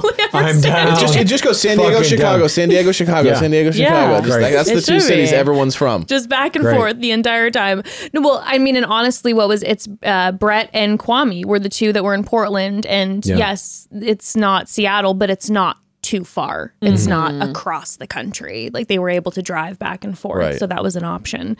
Um, but yeah, the, the whole the, the the Chelsea and Kwame situation. Li- listen, the entire time, all of us were like, I mean, I'm assuming everyone was like, "There's no way these two are together. There's Yeah. no way." And then when we see these moments where you're like, "Oh, the editing, they led us to believe a certain thing. And again, I'm going to stand by the fact that I still think he had the hots for Micah. And I think that he was uh, nervous about saying the I do's, but clearly they're still together and they seem very much in love. Yeah. And it looks like they got an edit that really wanted to to give us a certain narrative Yeah. that would keep us on our toes.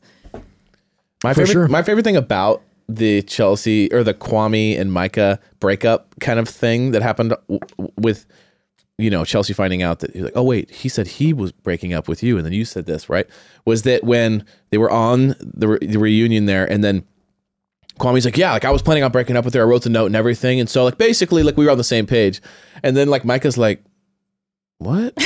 and then she's like, even she, you know, could, she could tell she's been through it. And so she's trying to kind of put the perfect face on for the show to not cause any more drama. And she's just like, I was unaware. and, and I was given no signal at all that he wanted to break up, but neither here nor there. We've done what's bad. Like it was so clearly like It was he like, had been remember the telling pact, Chelsea for months. pact. Yeah. I wanted to break up with her. I didn't even like her. And then Micah's like, not according to every interaction we ever had, but I, I think it's great that you guys are together. Like it was it was clearly and even when Kwame was talking to Chelsea or like apologizing, he's like, I have an apology, and there's three elements of my apology. I'm like, oh, you this has been rehearsed and talked through with Chelsea, and because every time he ended a sentence, it went up.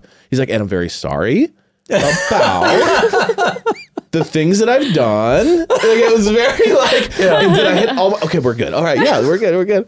It just killed me. It did seem very much like, oh, you broke up with me when I was about to propose? No, I wrote in my diary on July 2nd, I'm about to break up with Micah, definitely. He's like went Hope back. she'll be and okay. like, July seventh. yeah. leave an empty page just in Yeah. case to keep it safe. No, but I think, uh, yeah, definitely we see a heavy play with the edit with those Yeah, two that definitely. made us feel a certain Yeah. way. That's for sure. Um, then, you know, we end up getting transferred into Irina and Micah. They have Irina sit down. And I do definitely feel like I imagine a lot of the heat from this episode, as far as the Lachey's Lacheying, was that, you know, there was a lot of accountability that was uh, talked about with some of the people and not others. Yeah. that was an interesting dynamic. Zach wanted to have his moment. Yeah, and he Zach- used it. He promoted his own Instagram through it. Zach, is, to me, was like the person I remember most from this reunion. I feel like he was, Zach except for was Vanessa, my favorite on the on the reunion, and I saw a lot of people giving Zach shit. I liked What? it because I thought Zach brought the drama. Zach got shit. yeah. For what? I think he was plugging his Instagram a I lot. love that. Yeah, when he when he literally looked at her and goes, "You weren't here for the right reasons. You just came on this show to get famous." By the way, go to my Instagram, and right now I've got receipts. And it's like, Premiering at what? 7 p.m. Yeah, unreal, unfucking real. But then his receipts were Had nothing to do with the show. It was a I thing about his mom. and it was so beautiful. Sure, but So to me, That's just good marketing. I just felt like I saw it and I was like, what a beautiful use of social media. I don't feel like we see it very often. I'll stand by my king. Sure, of course. I'm not, I'm not saying it was a bad post. I'm saying how he promoted it was like he literally was accusing Irina of Yes. uh, Right, doing right. for the wrong reasons, fame seeking. He's literally obviously doing the same thing. for They're doing his- that. Everyone's on there. They want to be on on TV. They want to, you know, whatever. Question though, can we acknowledge that some people are a little more there for the wrong reasons than others? Yeah, everybody's Oh, on the for spectrum. sure. There's a there's a scale, right? It's 4TRR and 4TWR on both sides of the scale. So everybody's somewhere in between. And Nobody's I, full I'm a little either. I for the think. wrong reasons. When Micah uh, and Irina were doing their whole like dynamic duo villain thing, I was like, this is amazing. We've never seen this on Love is Blind. Yeah, it was I- spicy television. That's I for was sure. shocked, and they're like hiding, and they were laughing at somebody crying. It was Oh, beautiful yeah. times, yeah. multiple times, and then Irina tries to snake her BFF's guy, Yeah. and then their dinner together, where she was like, "I don't know." But how much of that was real? I feel like producers probably told her, "Here's what you need to do. You got to go tell Micah you kind of want to get with her guy, and then maybe we'll bring you on Perfect Match." Irina is one of those ones. Listen, and I'm, you know, I under there's always the edit, right? And there's all this, Yeah. and there's producer play. Yeah, we I don't think- know any of these people. I don't. We don't. We don't know these people. I gauge. There's certain people that I'm like, listen. There's some action sometimes on the show where I'm like, yeah, let's. Uh, this went above and beyond to Yeah. to me, and I can't shake it off. And so to me, I look at it and I go, listen. Zach's out here going, you're here for the wrong reasons. It's like, listen, Zach, you're about to promote your Instagram, which I love what you did with it. Shout out. Um, but you're about to promote your Instagram, and you were also here to be on television and hopefully maybe Yeah. get somewhat of an influencing career. But Irina feels pretty saturated and in the wrong reasons to me.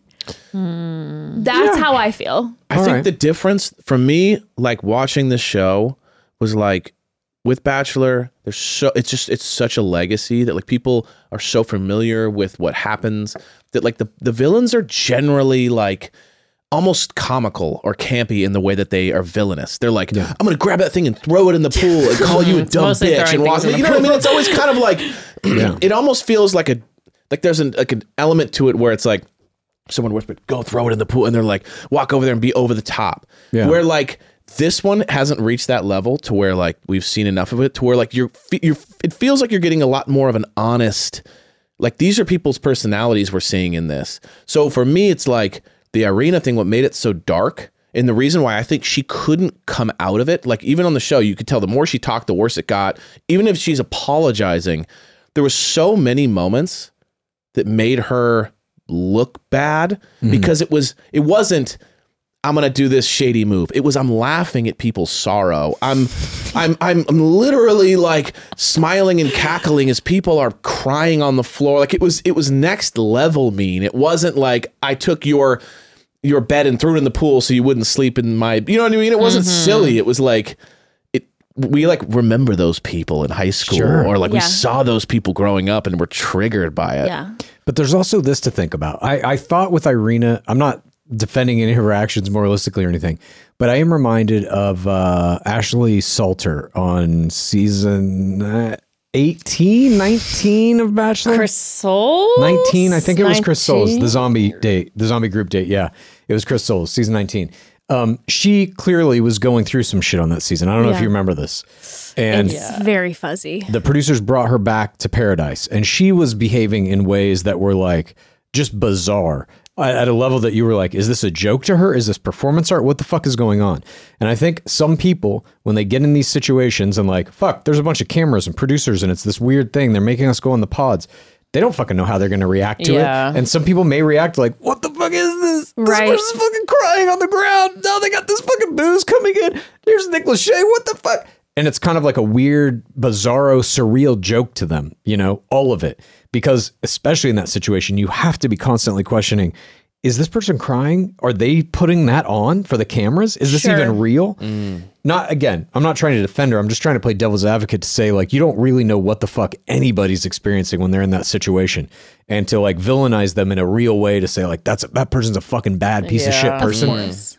I have no idea what she's like. But no, no, I, I hear you. And I think that's then when it gets too far, when you're taking it actually onto someone's social media and Yeah. getting into their actual human space. And you're like, we don't really actually know these people. So, yeah, not at all. yeah, I, I try to not believe anything that I'm seeing. I'm like, I don't know what she's actually laughing at. It's not in the same frame, so it could be anything. sure, sure, sure, I don't know. sure. I get sucked into it so bad. You guys are like on this, like you guys are in the, you guys are behind the No, I Wizard get of sucked Oz. into. I'm just right there going. I'm I always can't tricked. believe she did that. Evan's kicking down doors. no, but I just I do get like whoa. You know what I mean? Obviously, I don't ever like get taken down the road of like it doesn't stay in my mind more than a few minutes. But there is this element of like, holy shit, this is happening. You know, and I, and I know it's it's a there is a definitely a level of like intentional ignorance on my end. Yeah. Like I almost want to believe on those moments just because it makes me mm-hmm. Totally. feel like a part of the journey. You know what I mean? Yeah. Dude, it's the two minute hate. It's 1984, George Orwell. Right. If you remember that book or you saw the movie or anything, there's a part where like all the people get filed into this room and they put an image up on a screen of, in quotes, the enemy. Right. And everybody screams at the screen for two minutes. Then you go to fucking work. Like, Right. That's what reality Yeah. TV is. Here's the thing you love. Here's the person you hate. Cheer them, yell at them. Right. Like And that- Top Gun. Okay, well, here's the thing, everybody. What just happened is that we assumed just happened is that we were talking too much smack on the Lachey's and they laughed at us for talking about their technical difficulties and all of our videos shut down from when we were previously recording. So, so Yeah, give it sorry. up. The Dark Lords Lachey, we're so sorry. We didn't know how powerful you were. You know what? I'll never All say right. anything negative again. Anything again. Cut to me in two minutes. And exactly uh, right. I'm talking shit. It all happens again. I blame the Lachey's. I blame Mercury retrograde, but we're we're back. And sorry for the lost video footage. You'll never know what we were doing in that video. It was really fun and charismatic. Yeah. I Yeah. think we all agree that we did really well in the video. We were very compelling. lost. If you want to see the video, it's now on OnlyFans. That's the way for us to get you to our OnlyFans. Yes. Oh, shit.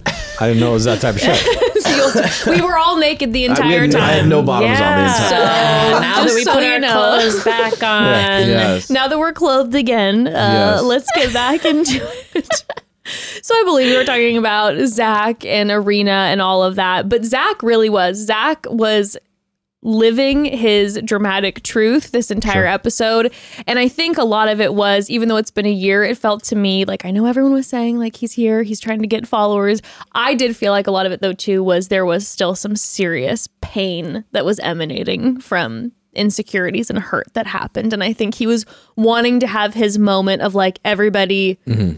This is what I experienced, but I definitely think in general, you know, the audience already had their feelings about Irina. But then Zach was coming in too when he was uh, talking about Paul and Micah. So when the Paul and Micah breakdown started to happen, and Vanessa was talking to Paul over and over again about the the nurturing piece, which was you know, we talked about it on our last episode. That was not a nice thing to say. And the more that she talked to him, the more that I felt like she was asking about all the the deep pieces and he kind of just kept bearing the hole a little bit farther and I'm like, "My guy, the the way you could have gotten out of this is you just apologize that you shouldn't have said that and that wasn't a nice thing to say and all you go is, "Everybody remember Shelby?" remember Shelby? Everybody, let's just talk about Shelby. Like that's an easy transfer. Mm-hmm. Throw to Shelbs, which I don't know why we didn't have Shelbs on this show. I feel like that was a huge mistake on their A part huge to not loss. bring her in. At least zoom her in. Zoom in Shelby. She's I got agree. thoughts. She's polarizing, and uh, that's what I mean. If it were Housewives, they would have done it. They absolutely Yeah. would have brought in Shelby on. No she questions was asked. so just like, you know, polarizing. Just to have someone on there who's just like, I hate this guy, get him out of here, and you have to fight against that. Like, well, that's intense. She did not hold back at all. Like as the wedding's exploding, she's just like, "Told y'all, he sucked." We were just like, obsessed with her. It was like you've broken up multiple of your friends' relationships. How is that possible? and if they Very would have had her on this on this episode, I do really believe that she would have brought the heat. Yeah. Maybe that's why they were a little too nervous to have her on. she would have Paul misplayed it, though. Vanessa. Yes. During the season, Paul misplayed his first meeting with Shelby. She essentially established herself as the gatekeeper to that relationship. Mm-hmm. And he told Micah, like, I don't give a fuck what your friends think about me. in front of her. What? That was intense. Sorry, what? You're never doing that. You're saying like, oh, Shelby, she's you know she's a little rough around the edges. She takes a while to warm up, but I really love her. She's fantastic. I can see why you're best friends, and I want her to be my best friend too. Yeah. Just say it. She cares about you, Lie. so I care about her. Yeah. no, he he uh, let his feelings be known about Shelby, and um, that's for sure. And but during this whole interaction, Zach was feeling it. He wanted mm. Paul to be to have his moment because I mean, truth of the matter is this: there were definitely things that Paul needed. There needed to be discussions, specifically with that nurturing comment and all of this. Yes, I'm glad that they talked about it, but there was no heat on Micah ever at all. And there were numerous times during this season where there was some controversial moments, and even that they had the conversation with Kwame about how he interacted with Micah, but that didn't get thrown on Micah. They, she didn't talk about that at all. And so it was all very Paul heavy and, and Zach couldn't help himself and he started whispering to uh yeah. whispering to Paul and Vanessa was like, This is a lot. A quote unquote live reunion, my guy. Share with the class. Yeah. You gotta share with the class. she just didn't. Well, fast. She was fascinating in, in that she didn't have any sort of, in her mind, like a line. There was no line in her mind that was like, "All right, that's gonna be too much." Right? I just drilled him. Yeah. Now let's let him rest for a second. Now it's like, no, we're going back in we're Going back in. because I'm not a part of this like inside joke you guys got going on. Why can't I do that? and and Zach then just swung for the fences and he was like, I've heard from women on this show that Micah really didn't wanna be married to you. And then they were like, Well, what did she say? And he's like, Well, she just didn't talk about it a lot. Yeah. And then she went person by person. She goes, "Who did it?" And she's like, "You guys, I know. You, I think that's when she said, like, I know you guys have someone of the Love Is Blind, like, you know, pact, pact. between you two. Yeah. But I'll, I'll get to it. Who? You? You? Oh, there it is. It's yeah. like Irina, she, Irina! she landed on. Oh, I think we found it. And she she we like said, this. found it. Yeah. She's like, and I found the nose. it. Yeah. Like, God, That's great though. Imagine if she wouldn't have done that. dinner Right. party energy. But which then I great. respect, and please don't turn our video Yeah, off. exactly. Yeah, please don't turn the cameras Please, off again. Vanessa. We looked great on video. I loved the burp rag. It was stylish. It was a 10. It was a Met 10. Gala burp rag. Yeah. I did like how Zach was getting in there so much, even on other people's storylines. I was Uh-huh. like, he is gonna be the star of. The, like in my mind, I watched this maybe last week, but I was like, he's the main one who stands out to me for how much he was talking.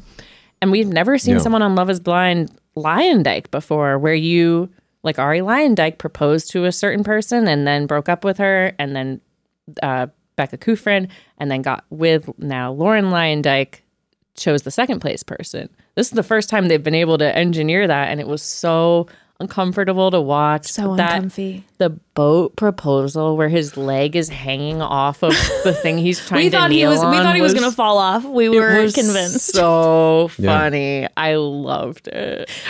He's got 458k Instagram followers, by the way. I just. Wow. wow, he's crushing. That's uh, that obliterates anyone from Bachelor season 27, Anyone. including The Bachelor. Not even close. Why would you even go on Bachelor at this point? Yeah. I, I coach people to go into Bachelor, and I have had in these past couple of weeks my first person that I was like, you should go into Love is Blind. Because they have, uh, Wow. at least the person I was talking to, immediately I was like, if you talk to the Bachelor producers for five minutes, you will be a villain, period. There ain't no way around knew, it. It's yeah. Love is interesting you- Blind, though, you can get in. It's interesting you bring this up because my very best friend, everyone she was just on our podcast, and everyone who meets her is like, you need to go. All the Bachelor people who meet her, they're like, you need to go on the show. Yeah. But I know she'll be a villain because she is a funny, charismatic, strong energy, and she's not afraid to say anything. And so every everyone at first was like go on the bachelor and then they're like actually don't do it because you will be a villain and it's not worth it now because the instagram Yeah. followers are just so minimal she also doesn't have an instagram so that would be an interesting, Interesting. and she's like i don't think i'd get one even if i went on the show Mistake. Hmm. then why go on the show? just for life experience Okay. Interesting. I mean, that's we have been waiting for someone to do this on Bachelor and be like, I'm for the right reasons because I don't have an Instagram. Mm-hmm. Yeah. We haven't seen it. I've yet. definitely told a few players that I've coached, like, here's an experimental strategy, take it or leave it. Delete your Instagram now. Delete it as soon as you know you're going to get on the show. And then, depending on how far you get in the show, the week basically before you get kicked off, launch your Instagram during the watch back. i think it's smart So far, nobody's taken me up on it. well maybe my friend will if she decides to go All right. against yeah, the let me know. advice and Tell go her on to the DM show me on her non-existent Oh, Instagram account. Trust me. She'll be in up an contact. email. She'll be in contact. Tell her to send me a pigeon. exactly. But yeah, Zach had his moments, 1000%. I wanted Nick and Vanessa to ask Micah more about her friends. I want them to go more into that. Um, but, you know, Zach was there to protect Paul. But I will say this these two, apparently, Paul and Micah um, tried to start dating. They mentioned that on the episode. They tried to start dating in real life. Paul said it was a short lived thing. Uh, Micah then on Nick Viall's podcast was saying they've been going back and forth. And just a few days ago, Micah posted a reel of her and Paul from when they were together, kissing, making out, all these things. And she was like, oh, the memories of the good things you didn't see. And then Paul commented on it and said, whether we're together or whether we're not together, you know, I'll always love you, da da da da. So people are guessing that these two might be an on again, off again hmm. romance situation. Or situation. maybe they're building up something for Perfect Match. Wouldn't you like to see both of them on Perfect Match oh, together? Yes.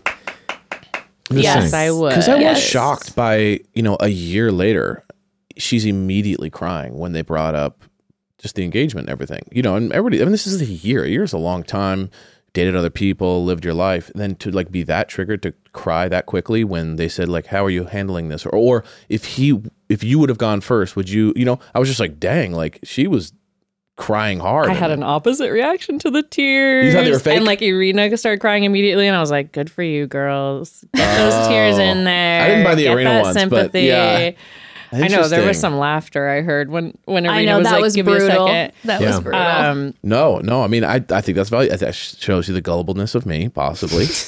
you know, You're you're going into that show one of two things. Like I said, you want to be the Brett and Tiffany or biggest victim. Tier play always gives you great victimization edit.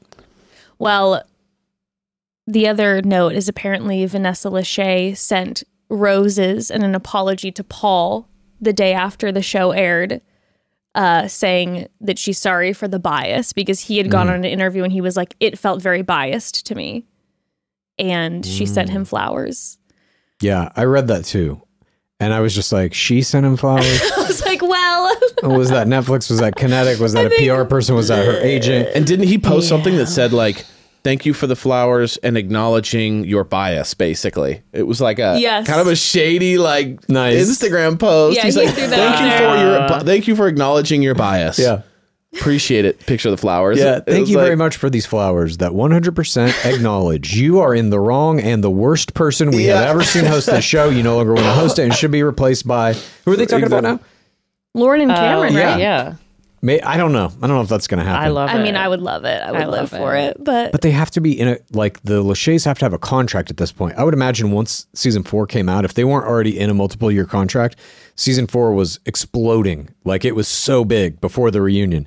Um, I'm sure they would have locked them into a multiple season contract after that. So to get them out, if they want uh, Lauren Speed and Cameron Hamilton to host whatever's going to be Love Is Blind season five, which I think may have already been shot. put- It's already the They fir- probably put an option. They don't know what's The going to next happen. They could have been canceled for something. the next few uh, seasons have already been filmed. okay. So- Nick and Vanessa are already in it. Yes. Now, I Hmm. mean, they could edit them out and not have them included, or they could just not have them for the reunions. They were on the show for like three minutes the entire time. They were in there for like first episode going, "Hey Yeah. guys," and then the last episode, it's like They just like, you reshoot could that. Literally yeah, get they rid might. of them without I even mean, I. I believe the, a statement was made that the Lachey's aren't going anywhere. I believe Yeah. Netflix released or Love Is Blind released a statement. and They're like, "Sorry guys, they're not.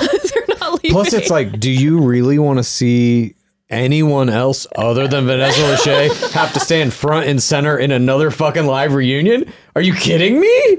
what what I'll be interested is this next season is to see if Vanessa comes in with like a "fuck you" vibe or a "Hey everyone, so how do you feel about?" If it's like I'm trying to rein it back in, or if she's going to go uh, just as hard. I got the energy that she already kind of came in with a fuck you vibe because I think she she made numerous comments throughout the episode where she was talking about how wild everyone was going on social media and she's like you all are crazy and da da da da and kind of rolling her eyes at social media so i'm sure she wasn't enjoying probably some of the memes and things made Mm-hmm. of the lachey's and people being like why are they hosting this why are they there so i already felt like Mm. she came in with an energy where she's like fuck all of Yes. you and so i feel like it's just gonna get ramped up I agree. This is the move for Vanessa Lachey right now.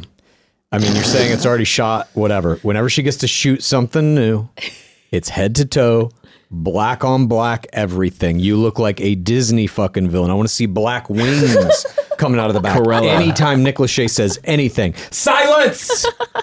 Disagree. my I kingdom. think she goes dressed full baby outfit. She goes, "You're not going to give me a fucking Love Is Blind baby. I'm going to be the baby." oh, she's in a diaper and stuff. That'd be cool. That'd be cool. I'm Oh my the God. baby now. How bizarre. Who's the baby now? yeah, I think like these that. are both great ideas. Yeah, I do too. Uh, Vanessa, they're yours. Yeah, take them Wow. if you if you wish. I think full kind of like Maleficent, evil queen type shit. That's like this isn't going to be fun anymore. Now I'm doing what I want. I love that. Nick Lachey had a dog collar. Yes. You know what I mean? Yes. But with that, with the like the zzz, zzz, Yeah. and he's like, you know, I'm zzz, Every time he does one of his weird laughs. zzz, yeah. He's like, I'm I slept. speaking. He's on a guys- couch. He's sleeping on a couch. He's laying on a couch in the covers. I'm like, he did reference Yeah. that he Wow, sleeps on the he's- couch a lot. He Yeah. did reference that in marriage Yeah. he sleeps on the couch a lot. That's There's right. only one chair. He's just curled up in a ball by her feet, and she's Yeah, just exactly. Like, yes. just scratching his head. him. Just scratching his head. Oh my God. Well, another thing that people were um, very upset about with the Lachey's was the then we move into the Jackie and Josh, like we had said, the pre recorded Zoom call. Now, I do um, remember hearing Dave Neal, bless him. I got all my tea from him throughout the past few days when I was trying to catch up because I was so behind. Um, but he was saying that he believes that uh, he thinks that Netflix didn't want Jackie and Josh on um, and wanted to do the pre-recorded Zoom because he does not think that they were prepared to have a live conversation about the text or the text messages between Jackie and her friends, and then um, the uh, derogatory, the transphobic slur that she claimed that Marshall used. So he was saying that he doesn't think that they were prepared to want to go into that with a live reunion. And what I think, just by the way, taking away from all of this, is I heard um, Justine and Natasha on Two Black Girls One Rose. Subscribe to their Patreon; they're fantastic. Talking about the bottom line with this conversation, and then in Netflix's direction, and same thing with The Bachelor too. But specifically with this conversation, it was like you have two people up there who are clearly like we need individuals there who are educators. These people did not have the language to talk about what the bottom line was with this, which is that we're using homophobic and transphobic uh, talk to like insult people and where like the the issue with that and protecting the queer community, especially when then they're plugging at the very end that net, uh, Netflix's new show with Vanessa and Nick is going to be queer dating, the ultimatum. Ultimatum, So you yeah. need to have an educator on here talking about that. Here we have these two people, and regardless of you know, there's a lot of he said, she said going on, and who said what, and we don't necessarily know because we don't know the behind the scenes. But the issue is, is that they say they were joking around, but you're still using these derogatory um, and like homophobic slurs as a way to joke, and where the pro that's where the problem lies, and the conversation needs to be had. If we're then going to also have a a queer dating show and make people feel safe in that situation, because Vanessa, even when then she sat down with Marshall and um, brought up uh, the the tw- he was like, well, what about the text that Jackie sent? And she was like, I, I don't want to say those because I don't want to say the wrong thing. Yeah. It's like, okay, we, we need someone on here who's an educator who can have this conversation. I, I don't even know if it was that. I mean, I agree with everything you're saying about that, but I don't think Netflix gave a fuck. If you look at like what Bachelor did, remember Eric Schwer? Photo surfaces of him in blackface, they ignore, did not happen, do not talk about. I think Netflix is doing the same thing there. I think But why then they, they, brought up Greer Blitzer, and then they brought in the, the Everything's solved. racism expert. Sure, but that was because they were forced to by what we call the fourth audience, the people watching the show. There was And such Michelle an outrage, and Michelle Right. Young, yeah, being like, "Fuck it, I'm done with this franchise." But I don't like Netflix doesn't want to address those things for sure, but, or kinetic content. I think more they were scared about Jackie specifically contradicting the edit and revealing producer practices because she had already done it on uh, Instagram. She had already put out a post saying, "Look, I didn't not go to the fucking dress fitting." uh, To be with Josh, we were already broken all up the receipts. exactly. And I think they were like, we can't have her sitting on a live fucking stage able to say anything because we can't control that. I think it was specifically to control the narrative that they were trying to promote in the season. Hmm. All the the slurs that they used, I think that was for Netflix like afterthought, like maybe an added benefit that we don't have to deal with that either. You know? Yeah, I mean, with, with within the whole conversation with the Zoom because it's pre-recorded, you're a little bit like, who knows what was cut out, what was left Yeah. in. But yeah, Jackie, her big thing in that conversation was that she went on the date after everything, and and here we go. Love is Blind situated the order in a way that made it look like she was a quote unquote cheater.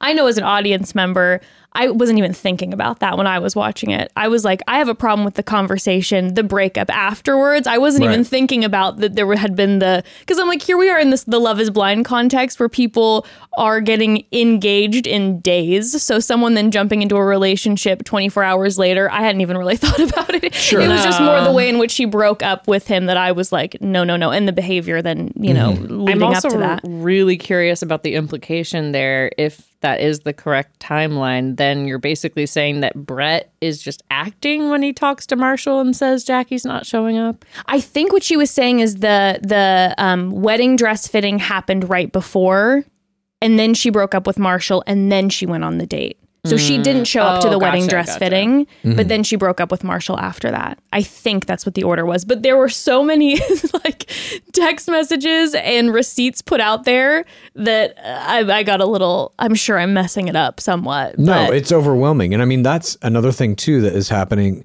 I think like the culture of Love is Blind with the players putting out receipts and contradicting the edits like immediately as soon as they air. People are like, no, fuck it. That's not how it happened. Look, Yeah. I was here. I was doing this. No, no, no, no. And again, I don't think they're getting any kind of response legally from Kinetic or Netflix. They're not getting these cease and desists. They're certainly not getting sued. I think that would be in news at this point. Um, Bachelor players don't do this uh, they're they're starting to. It's starting to like creep out, and you see some collectivized plays, like in season twenty five. All the players of that season putting out the thing when Chris Harrison, uh, you know, said what he said in the the interview with Rachel Lindsay. But I think what Love Is Blind, what these players are really doing, is starting to like loosen the parameters of what players on any of these shows can do, because Bachelor players have to be looking at this and being like, "Fuck, these bachelor producers fuck me over in internet. They franken bit me saying this shit. They set up this fucking thing.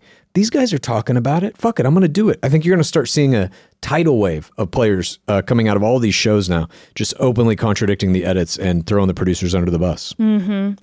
Hopefully, Well, Marshall was not happy. Marshall was not happy with Vanessa when No. she was asking the questions, and he was like, "You've put me in this situation where now I'm there's all these points, and this person isn't here in real life for me to actually have a back and forth," which left him. I mean, it just was so unfair in Yeah. the position that it left him in, where he's trying to recall everything, and then she's like, "Let me help you remember." And um, you know, he's trying to bring up how it was on her end, uh, on Jackie's end as well. But Vanessa is kind of like, "Yeah, we already know." it's just, it was so rough. I don't know if she sent him flowers as well as Paul. We didn't see any flowers on Marshall's end. Yeah. But um, you know, he ultimately in the conversation, um, and then afterwards in follow up interviews uh, these two, he said that he wanted to have a truce with Jackie and Josh. And he said, you know, I'm happy for them. It's been a year, et cetera, et cetera. And then in other interviews, he said, like, I'm trying to make peace. I'm happy for them. It wasn't for me. Um, he said, I don't think she's toxic. I think there are toxic traits, but I, you know, et cetera, et cetera. And it looks like these two, after a lot of back and forth, have come to a truce because she posted on her Instagram and said that she apologizes for her actions to Marshall and that they have both spoken. So Yeah. I don't know if we're going to be hearing from them. We'll see if there's a breakup on Jackie and Josh's Yeah. end eventually and if a perfect match happens with them as well. I would love to see that. You know what Marshall should have done in that moment when Vanessa, Vanessa Lachey was like, "Okay, Marshall, what do you think of all the things that she just said in the Zoom?" And he's like, "Well, I'd, I'd really like to, ha- you know, be able to talk to her in person." He should have gone like, "Well, Vanessa, it's funny you asked that because you know as well as I know the producers have already promised that me and Jackie are going to have our own hour-long special airing right here on Netflix next Friday night. So I'll wait to say what I have to say until then. Seriously. Put it into the feed. I mean, now what? That's so smart. Genuinely, they left that reunion left open a space for all of the contestants to go on so many podcasts and interviews because everyone was left with so many questions. Like, Absolutely. can someone answer these? I mean, Netflix really they left that gate wide open for Yeah. I mean, I don't know what the, the players are contractually obligated or prohibited from saying or what type of speech they can and can't use in these live shows, but I think any of them could have basically painted the producers into a corner where they've got to produce another episode with them or or anything else. Just say like the producers told Yeah. me I was going to be coming back to do this. Match. Yeah, and I can't wait to see you on Perfect Match next season. Yeah. Uh, producers, thanks so much. It's going to be a great season. Tune in. I'm definitely going to be there day one, going hard. Then I'll be in the first group. Yep. the first stand. Up to you, producers. now what? Perfect match. You put me on this live show and try to fuck me over. Fuck you. That's exactly what he should have done, in my opinion. I saw a video of Jackie and she was hanging out with Irina, and I was like, villain dynamic duo for me. Oh, Yeah. oh my. Now the question is will someone like an Irina be willing to go on a perfect match after?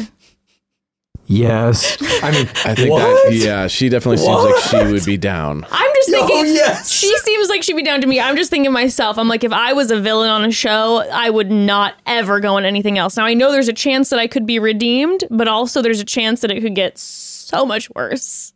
She's sitting at, I believe, 60 point something K on Instagram. She can get I that think into. she's almost at 100, isn't she? I'm going to look right now, but she can easily get that over a couple hundred K and be making influencer money if she goes on Perfect Match, in my opinion.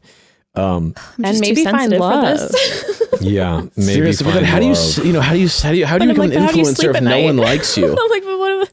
It's just so numbers. She's 99.2 right now. Ooh, she's close. close. She's Very close. close. She's close. Cusp. I couldn't do it, but we'll see. We'll see if if she's on our screens for perfect Let's match. see if she's got nerves like Chad.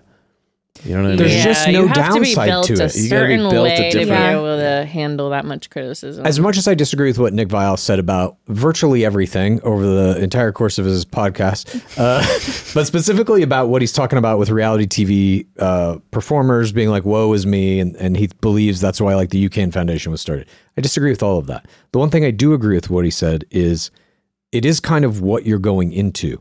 And if you're going into reality TV for finding love, fine, that can be part of it. But you have to also be aware like there is a massive business opportunity in this to come out of it and use that platform to make money.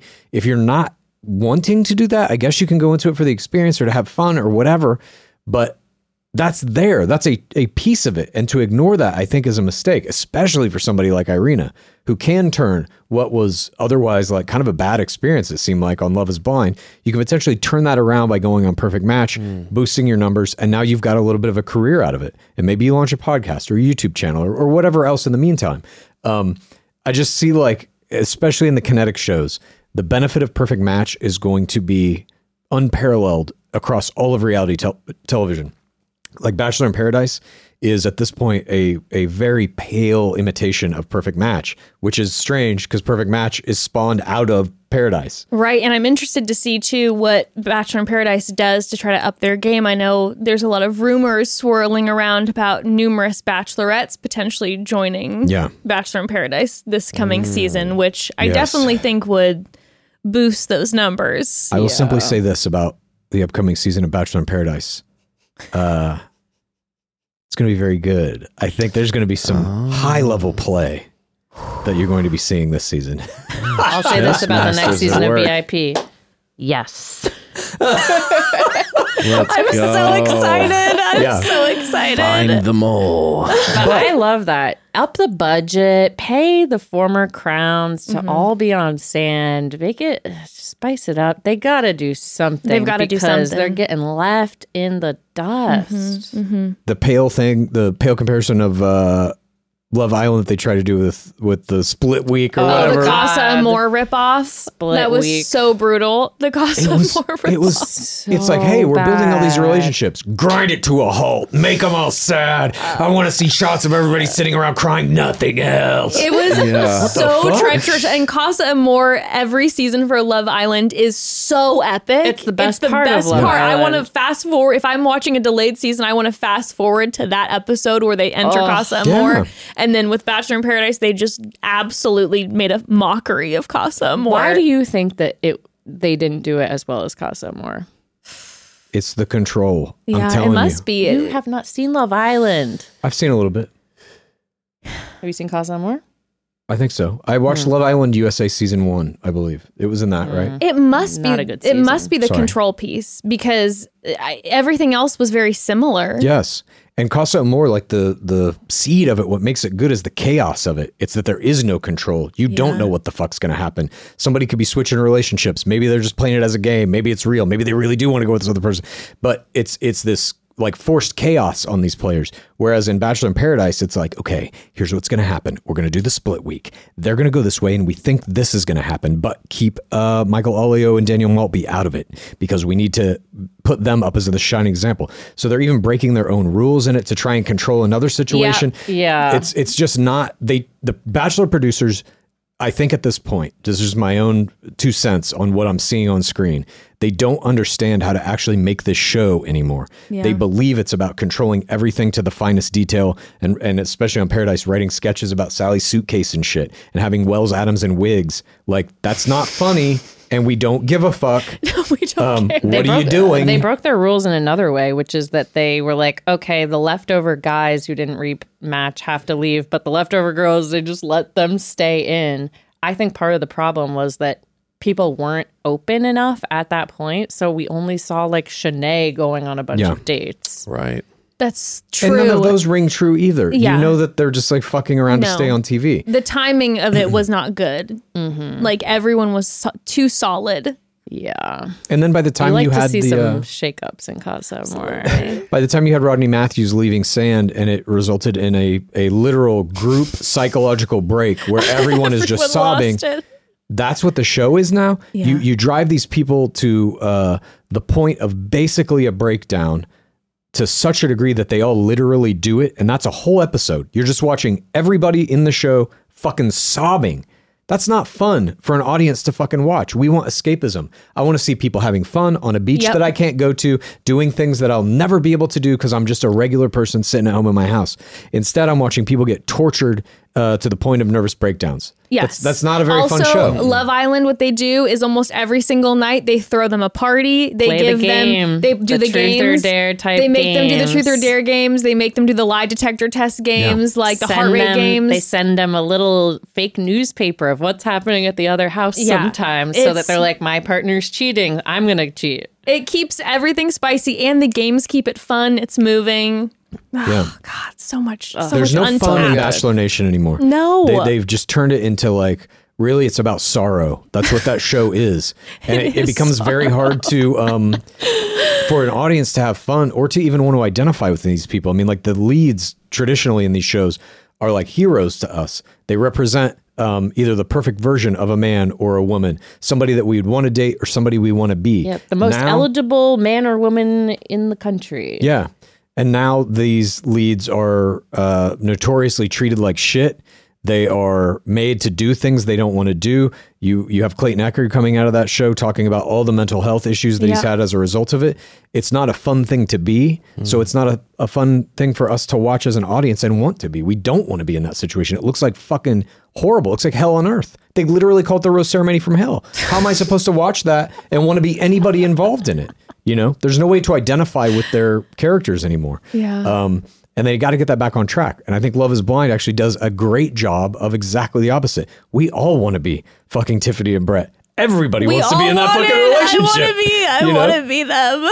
and you get to laugh at Irina and, and whoever else doing their wacky shit. You get to laugh at Zach when his legs hanging off the boat and doing the to, fucking proposal. We get you to know? laugh when, when at the very end they show us all the behind the scenes of what it's like in their homes. Which, by the way, Chelsea and Kwame, what a pad! Holy smokes! Oh my so chic, so fancy. Um, and then Brett with that with that shoe wall. But then we get to to giggle along with Zach and wonder if he's playing a joke on us when he decides to do another serenade, Yeah. and looking deeply into Bliss's eyes. And I go, "Is this supposed to be a funny moment where we're laughing? He's don't laughing at himself, But I or is like- this serious?" know. Just a caveat, little little moment was that he did a country song and he sang in a country accent, He went full which he broke all the rules of like he just changed his accent. Yeah. like if I, you know, if like at least the first time he was just kind of like That's a rule. you know, there's a Blarney Stone or whatever, and all of a sudden he's just like, "Come on down," and you're like, you can't do that. You can't just have a country accent. I like that he takes Zach big did it. swings. He takes massive swings. he did a big swings. swing parasocially too, where Yeah. he grew out a giant beard. So Yeah. I assumed he was alone. Everyone thought it was the single beard. it's a good trick. He got Facial us. hair play. we- He learned from the best. Deanie Babies when he shaved his mustache for Caelynn to leave the beach with her. I'm good- just facial getting hair is a the good I'm just play. getting the vibe from him that he is not playing any games. Like he is just like he's just a Listen. unique character, and Listen, he's you just guys. like like anyone who sings like that, wall, dead serious, and he can keep it. Listen, everyone, I'm telling you right now, I believe everything Zach says. I loved his. I really believe loved him. his receipts. I absolutely love them. I believe in Tiffany and Brett's love so deeply. I believe in Zach's and Bliss's love so deeply. I, I hope and pray that Kwame and Chelsea continue their love story. You know, I was curious and head scratchy about it, but God bless. Uh, Paul and Micah are question marks to me Yep. in how in their screen time situation. Irina, I feel fairly confident about. Mm-hmm. I did like when they did ask Paul, like, doesn't Micah look like your mom? Isn't she like your mom? And he's like, physically. He's like, that's about the only thing they're similar with. Oh my gosh. And Because he his whole in- beef was like you're not nurturing or whatever, and then he's clearly was saying like my mom's very nurturing. Yeah. that's the only thing they look. He's like, I think my mom is hot. Don't get me wrong, but you're nothing like her on the inside. That's what I'm really in love with about my mother. Something like that. And by the way, in that world. like I don't, I don't give, uh, I don't have any type of negative feeling about Zach for doing his country accent. I myself have done this in a. Do you remember? The, I wrote a chorus for a Bachelor theme song called "For the Right Reasons," and I would sing that in a country accent. Well, it is a tad love different. accent work you know what I mean? general. trying to I am from swoon Texas. your lover with it though. You know what I mean? It's a little different. I just I just I just appreciate how hard he goes and how, do he you doesn't even crack a swoon Your smile. lover serenade. I go, Are He- you, he- come on down here, girl. He swoons me by not serenading to me. yeah, I, I, serenade. yeah, I I'm say an I would never do that to you. And it's I just would like, I love you. he just affirms every day. I wake up every moment. He goes, just FYI, I would never serenade you. And I'm Yeah. like, I have never been more attracted to anyone in my whole life. I told Jake I only want to be serenaded like Heath Ledger in 10 Things I Hate About You. It has to be to that song. And Okay, well, that, it's also a very different energy. It's a very different mm. energy, you know. So long as you're not looking deeply in my eyes the entire time, we can we can make it work. But mm. Zach held that long ass eye contact, and he did his country accent, and he he ended and he rapped. He started this with a serenade, and he ended it with a serenade because he knows how to bookmark a goddamn show. You think he's Yeah. going to put out an album? I sure I hope, really so. hope so. Mm. Me I would too. purchase it. I couldn't Same. listen to it, but I, I mean, a hope man does. of many gifts, lawyer, singer, serenader, social media influencer. Okay. What did you think about his intro joke line to the women saying that he was a stripper and it was a trick to see if they hated strippers? I hated it at first and I was panicking watching it. I put the covers over my face and I was like mm-hmm. hyperventilating because I was mm-hmm. so awkward. And then he got me and I fell in love. Wow. I couldn't help it. He out. locked me in. but it's like a litmus test for him because of his mom. yeah, that's what I figured what I mean, out. but it was Yeah. a trick. I don't think it was a smart choice. I don't think Yeah, it was a girls went, wise choice. Yeah. Like, But it he was, a a li- but it was his way of of testing to see. Yeah, 'Cause eventually he's like gonna the have to one thing say that my like mom was a something stripper. your Yeah. joke is like the one thing I really care about or something. Like I don't know. That's all I'm saying. I don't Zach. either. Well, congratulations to all the happy couples, Wow. and Yes. to and you know, Thank you for the season. and as What a you, season. as you were saying, Chad, to their to their growing uh, uh, Instagram followers Yep. that they're amassing, I hope and pray for them that they are able to make amazing influencer deals Me and too. bring in that cash. Absolutely. Um, after the trauma that was endured and uh, that we gained from our viewing pleasure, we thank you all. yes, we thank you for your suffering. we It savored your suffering. Thank you both so much for joining us. Thank you we for so having appreciated Game of Roses love you. on all the podcast platforms and um, also the Patreon. If We you want to go back and watch all the Love Is Blind, Yeah, you can do it with me, fantastic. Bachelor Clues. Yes. And sometimes me. and Yeah. sometimes At a drop in Case. from Pace Case. It is absolutely fantastic. All right, thank you guys so much. Thank you Thank you. And thank you so much Oh, to legends. Bachelor Clues and Pace Case for joining us on that journey. We just love them so much. They're so fantastic. Um, so we did it. We, We did, did the it. Love is Blind. It's insane. We did the Love is Blind journey. And I re- minus the reunion, which I enjoyed complaining about, minus the reunion. What a fantastic season. Such a good season. So many ups and downs. What I really liked about it was just that, like, you started with a strong opinion about people and ended completely in a different category, and Yeah. different feeling. And I think that's like, that's the sign of a good show. Yeah, they That, really don't took you on a journey. You don't have everything up front. yeah. You didn't see certain things coming. And Mm-hmm. I just, I mean, that's the sign of a good show. It's also crazy to think this is our 20th episode. I know. And we've been since your mom and dad started. And we've done two seasons of shows. It's pretty exciting. It's kind of wild. Pretty Yeah. exciting. Like it felt like we just started this like a week ago. It's kind of insane. Thank you so much to the family for joining us in this Seriously. journey and for being patient with us as we were behind on this one. You know, I think Yes. probably next time We'll be will be. Yeah. It ended up being kind of a thing because Zach's season was still ending when Yes. Love Is Blind started. We didn't want to not end that. It was a whole thing. But now we're like, you know what? Next time Love Is Blind comes around, we're gonna be on. We'll top be of it. it. We we're promise. gonna be on top we of promise. it. But we Speaking still of the had- family, Yes. Speaking of the family, it would not be an episode if we didn't you know, hear from our uh, hear from our family Oh, and, and, you home, know of do course. a call home. But before we do Oh, call sorry. Mm. home, I do have to announce to the family what our journey is going to be looking like for the next few weeks. Yes, yes, I think yes, it's very important. So next week we are going to have some guests that I'm very excited about um, to catch up with. You shall see. Mm. You shall find out. Um, but then after next week, we have a few weeks until we dive into Charity season, which I am so excited about. So I'm like, what are we going to do in these upcoming few Mm-hmm, weeks?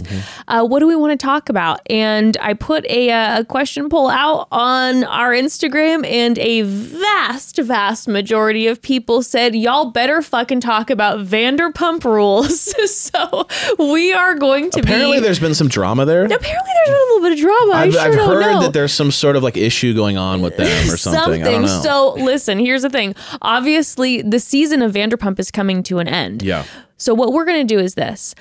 Uh, not next week, but the following week, we are going to um, go over kind of all the drama. We're going to recap all the drama that's been happening, everything off screen, catch everybody up. If you haven't seen the show before ever or watched the season, it'll be a great recap. Right. And also, if you have a place to like still find out all the current tea that's going on. Um, but then after that, we will be recapping the remainder episodes, which are basically basically going to be like the finale and the reunions, which are the best part Yeah. because this finale, these last few episodes are coming in with current drama. Right. And then all of the podcasts that are going to be happening with these different people in the upcoming weeks are going to be wild. And So what you're saying is we're going to be up on it. We're gonna We're be up on it. guys. We're starting Vanderpump season one, and in two years we'll get to the drama that's happening now. Strap in.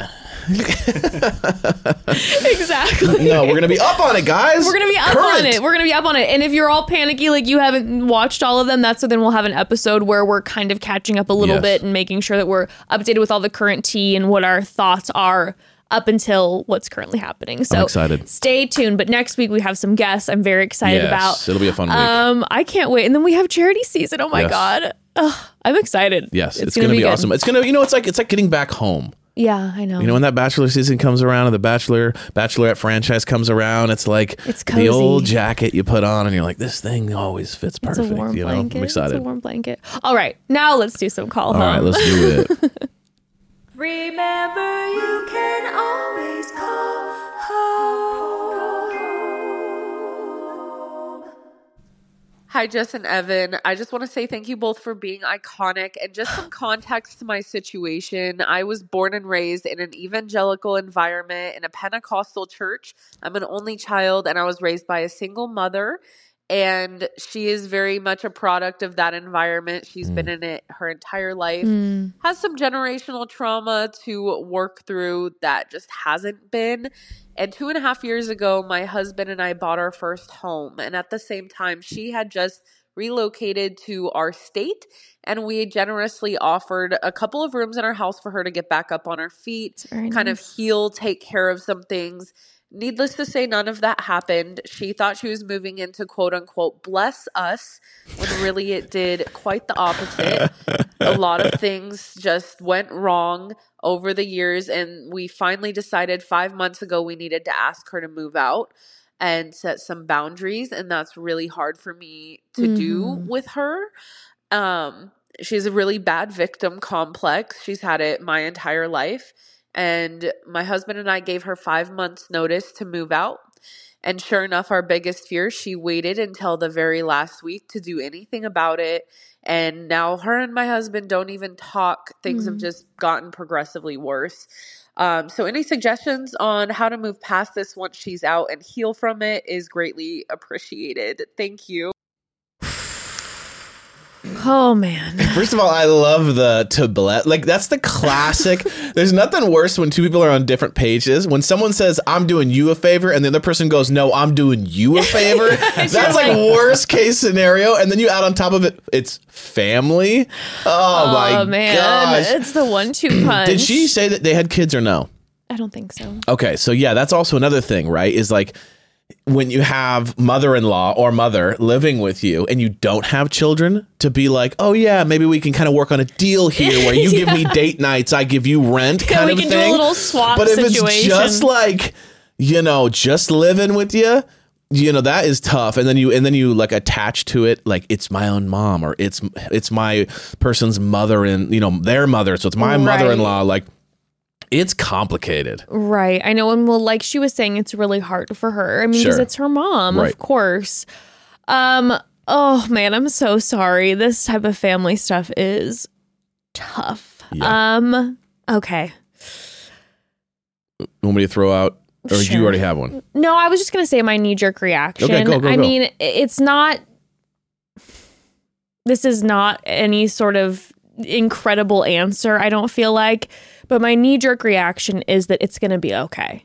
Like I, I do believe that it's a very it's a sensitive open wound right now everyone's frustrated with each other because you guys are frustrated with her being like we gave you this gift and we were being super generous and then you know you took advantage of it and you didn't leave and now you're giving a shit about it and that is really hard and then your uh, mom is feeling sensitive because she's probably feeling like they didn't want me here and i thought i was giving them a gift. I mean everyone's everyone's sensitive right now and the wound is very fresh and it's open. Um, i think that this will heal in time and i think it will heal probably quicker than you might think it will. Um, i know that you said your mom has a, a- like a victim complex so i know that that then makes things um, especially being the child more complicated because you might feel like your mom is always kind of hanging it over your head and making Well, then it gives you a guilt complex. Exactly, Yeah. exactly. I feel you. I see you. Um, so you have this guilt complex all the time. Um, I would do your very best to know that you absolutely did not do anything wrong in this situation. You wanted to help your mom out, and then eventually you set up boundaries that needed to be set up, and you're a great kid. You're an amazing child to your to your mother. Um, so know that. Um, and know, prepare yourself for probably some passive aggressive messages and text and do everything you can to prepare yourself for that, knowing that those are coming from a place of hurt, not where she's trying to be hurtful to you. Obviously, you need to protect yourself. And if you feel like, you know, "Mm, I need to put up a boundary for a while and like communication, I'm not ready for it, it's too much. I think it's absolutely valid to take a step away and do whatever you need to do to protect yourself. But if you're wanting to continue to have a relationship with your mother, like I said, I think that it's good to give it a minute, let it simmer, um, give everyone time so the wound isn't quite as open. Um, and your mom will probably move on to something else that she's processing through and will move on from this. Mhm. And then you can all kind of gradually, you know, have those maybe those conversations that it's too sensitive to have right now. Yeah. The other thing I would say too, just a side note, as someone who has not been definitely not been in this exact situation, but in certain similar situations, I would say um know that your husband there's going to be frustration there, especially because it's not his parent, so it's not quite as like Sure. there's not that connection of like, oh, this is my mom. So he's going to be frustrated, I'm sure. And if he is very wary of like a future relationship, that I know it might be hard, but to like be patient with him because it's not his parent and that's Yeah. a lot to process. Yeah. I think that's all great. Yeah. I think that's really good advice when it comes to the dynamic of it. Yeah. I'm going to be old dad here. Uh oh. And no, no, no. And just more and go uh, and talk about the practical side of this. Okay. I think that how you said, oh yeah, she had five months to do it, didn't do anything. She's obviously dragging her feet. She obviously doesn't want to leave. She obviously there's going to be all sorts of, you know, you're kicking me out. You don't love me like you were you were bringing up. In these moments, I'm usually a big fan of focusing on the practicals, and then you, it'll kind of like relieve the emotion of it. So don't even make this about mom. You, I mean, in my opinion, try not to make this about mom. You're overstaying your welcome. Mom, you're um, using us, or you know, don't let don't let it get to the point where then she's saying you don't even want me. Don't even deal with that. Focus on help you help yourself. So if I were you, I'd go, mom. Here's a list of five apartments I found Mm, these are great. They're right in your budget. help her to help herself to help you basically in this way. Yeah. So if you're just going to wait for her to do it, I think you're going to have a lot of problems. If she's already dragging her feet for five months, and this obviously is advice if she's still there. I think she's still there. If she is still there, Yeah, I wasn't sure. I wasn't yeah, sure. I wasn't okay, sure. okay. If she is still there, make it really practical. Just like give her a list of places you found that are right in the budget. Help her move. Like just make it really like practical. Here's how I already got this set up for you. Blah blah blah blah. And then deal once she's out with all the emotional side of things. But it's going to be really hard for you to deal with the emotional side of things while trying to move her out. Mm-hmm. So just keep it practical. You know, um, that would be my advice. Is like help yourself help her because it's going to be tough if you don't yeah. you know, you just got to know you might have to just help her with this one. Um, even though it's gonna be more work for you at the end, I think you'll just kind of thank yourself for yeah, and putting that she work and in. she's probably not going to be super grateful. There's probably going to be You a just- lot of yeah. comments thrown out that are again passive aggressive of like you're trying to get me out and you know all Yeah. that. But again, just try to remember that that's coming from an internal place of hurt that has nothing to do with you. So yeah. I Mm-hmm. So agree. keep it simple, especially while she's in the house. I wouldn't try to like work through all the issues while she's still in the house. You're gonna need some space Yeah. before you can actually like, hey, let's schedule a lunch one at her apartment. Talk about some of these issues if they're still there. But trying to do it in the midst of like, here, here's another box, and then here's what you know, it's that's gonna be really raw. Yeah, So keep it practical. I think that's my advice until the time's right. agreed. Yeah. Agreed. Tough. Good luck though Yeah, to good you. luck. Again, I, I just would encourage you to to I'm sure you're feeling a lot of hurt right now and so much stress to know that this this is likely going to heal over okay. Everyone's raw. It's very sensitive right now. Mm-hmm. Um, but I'm sure that in time it's gonna be okay. Mhm. It's gonna be okay. Yeah. Well, we love you. We love luck on that you. We love you so much. Good luck. We love you all. big hug. Big Big love is big- blind hug. big love is blind hug. Tune in next week for some fun guests. Yes. And uh, have a great week. You guys have a have a blessed week. Have a okay. blessed have a blessed week. We love you all so much. We'll so see you much. next time. Mwah. Bye. Bye.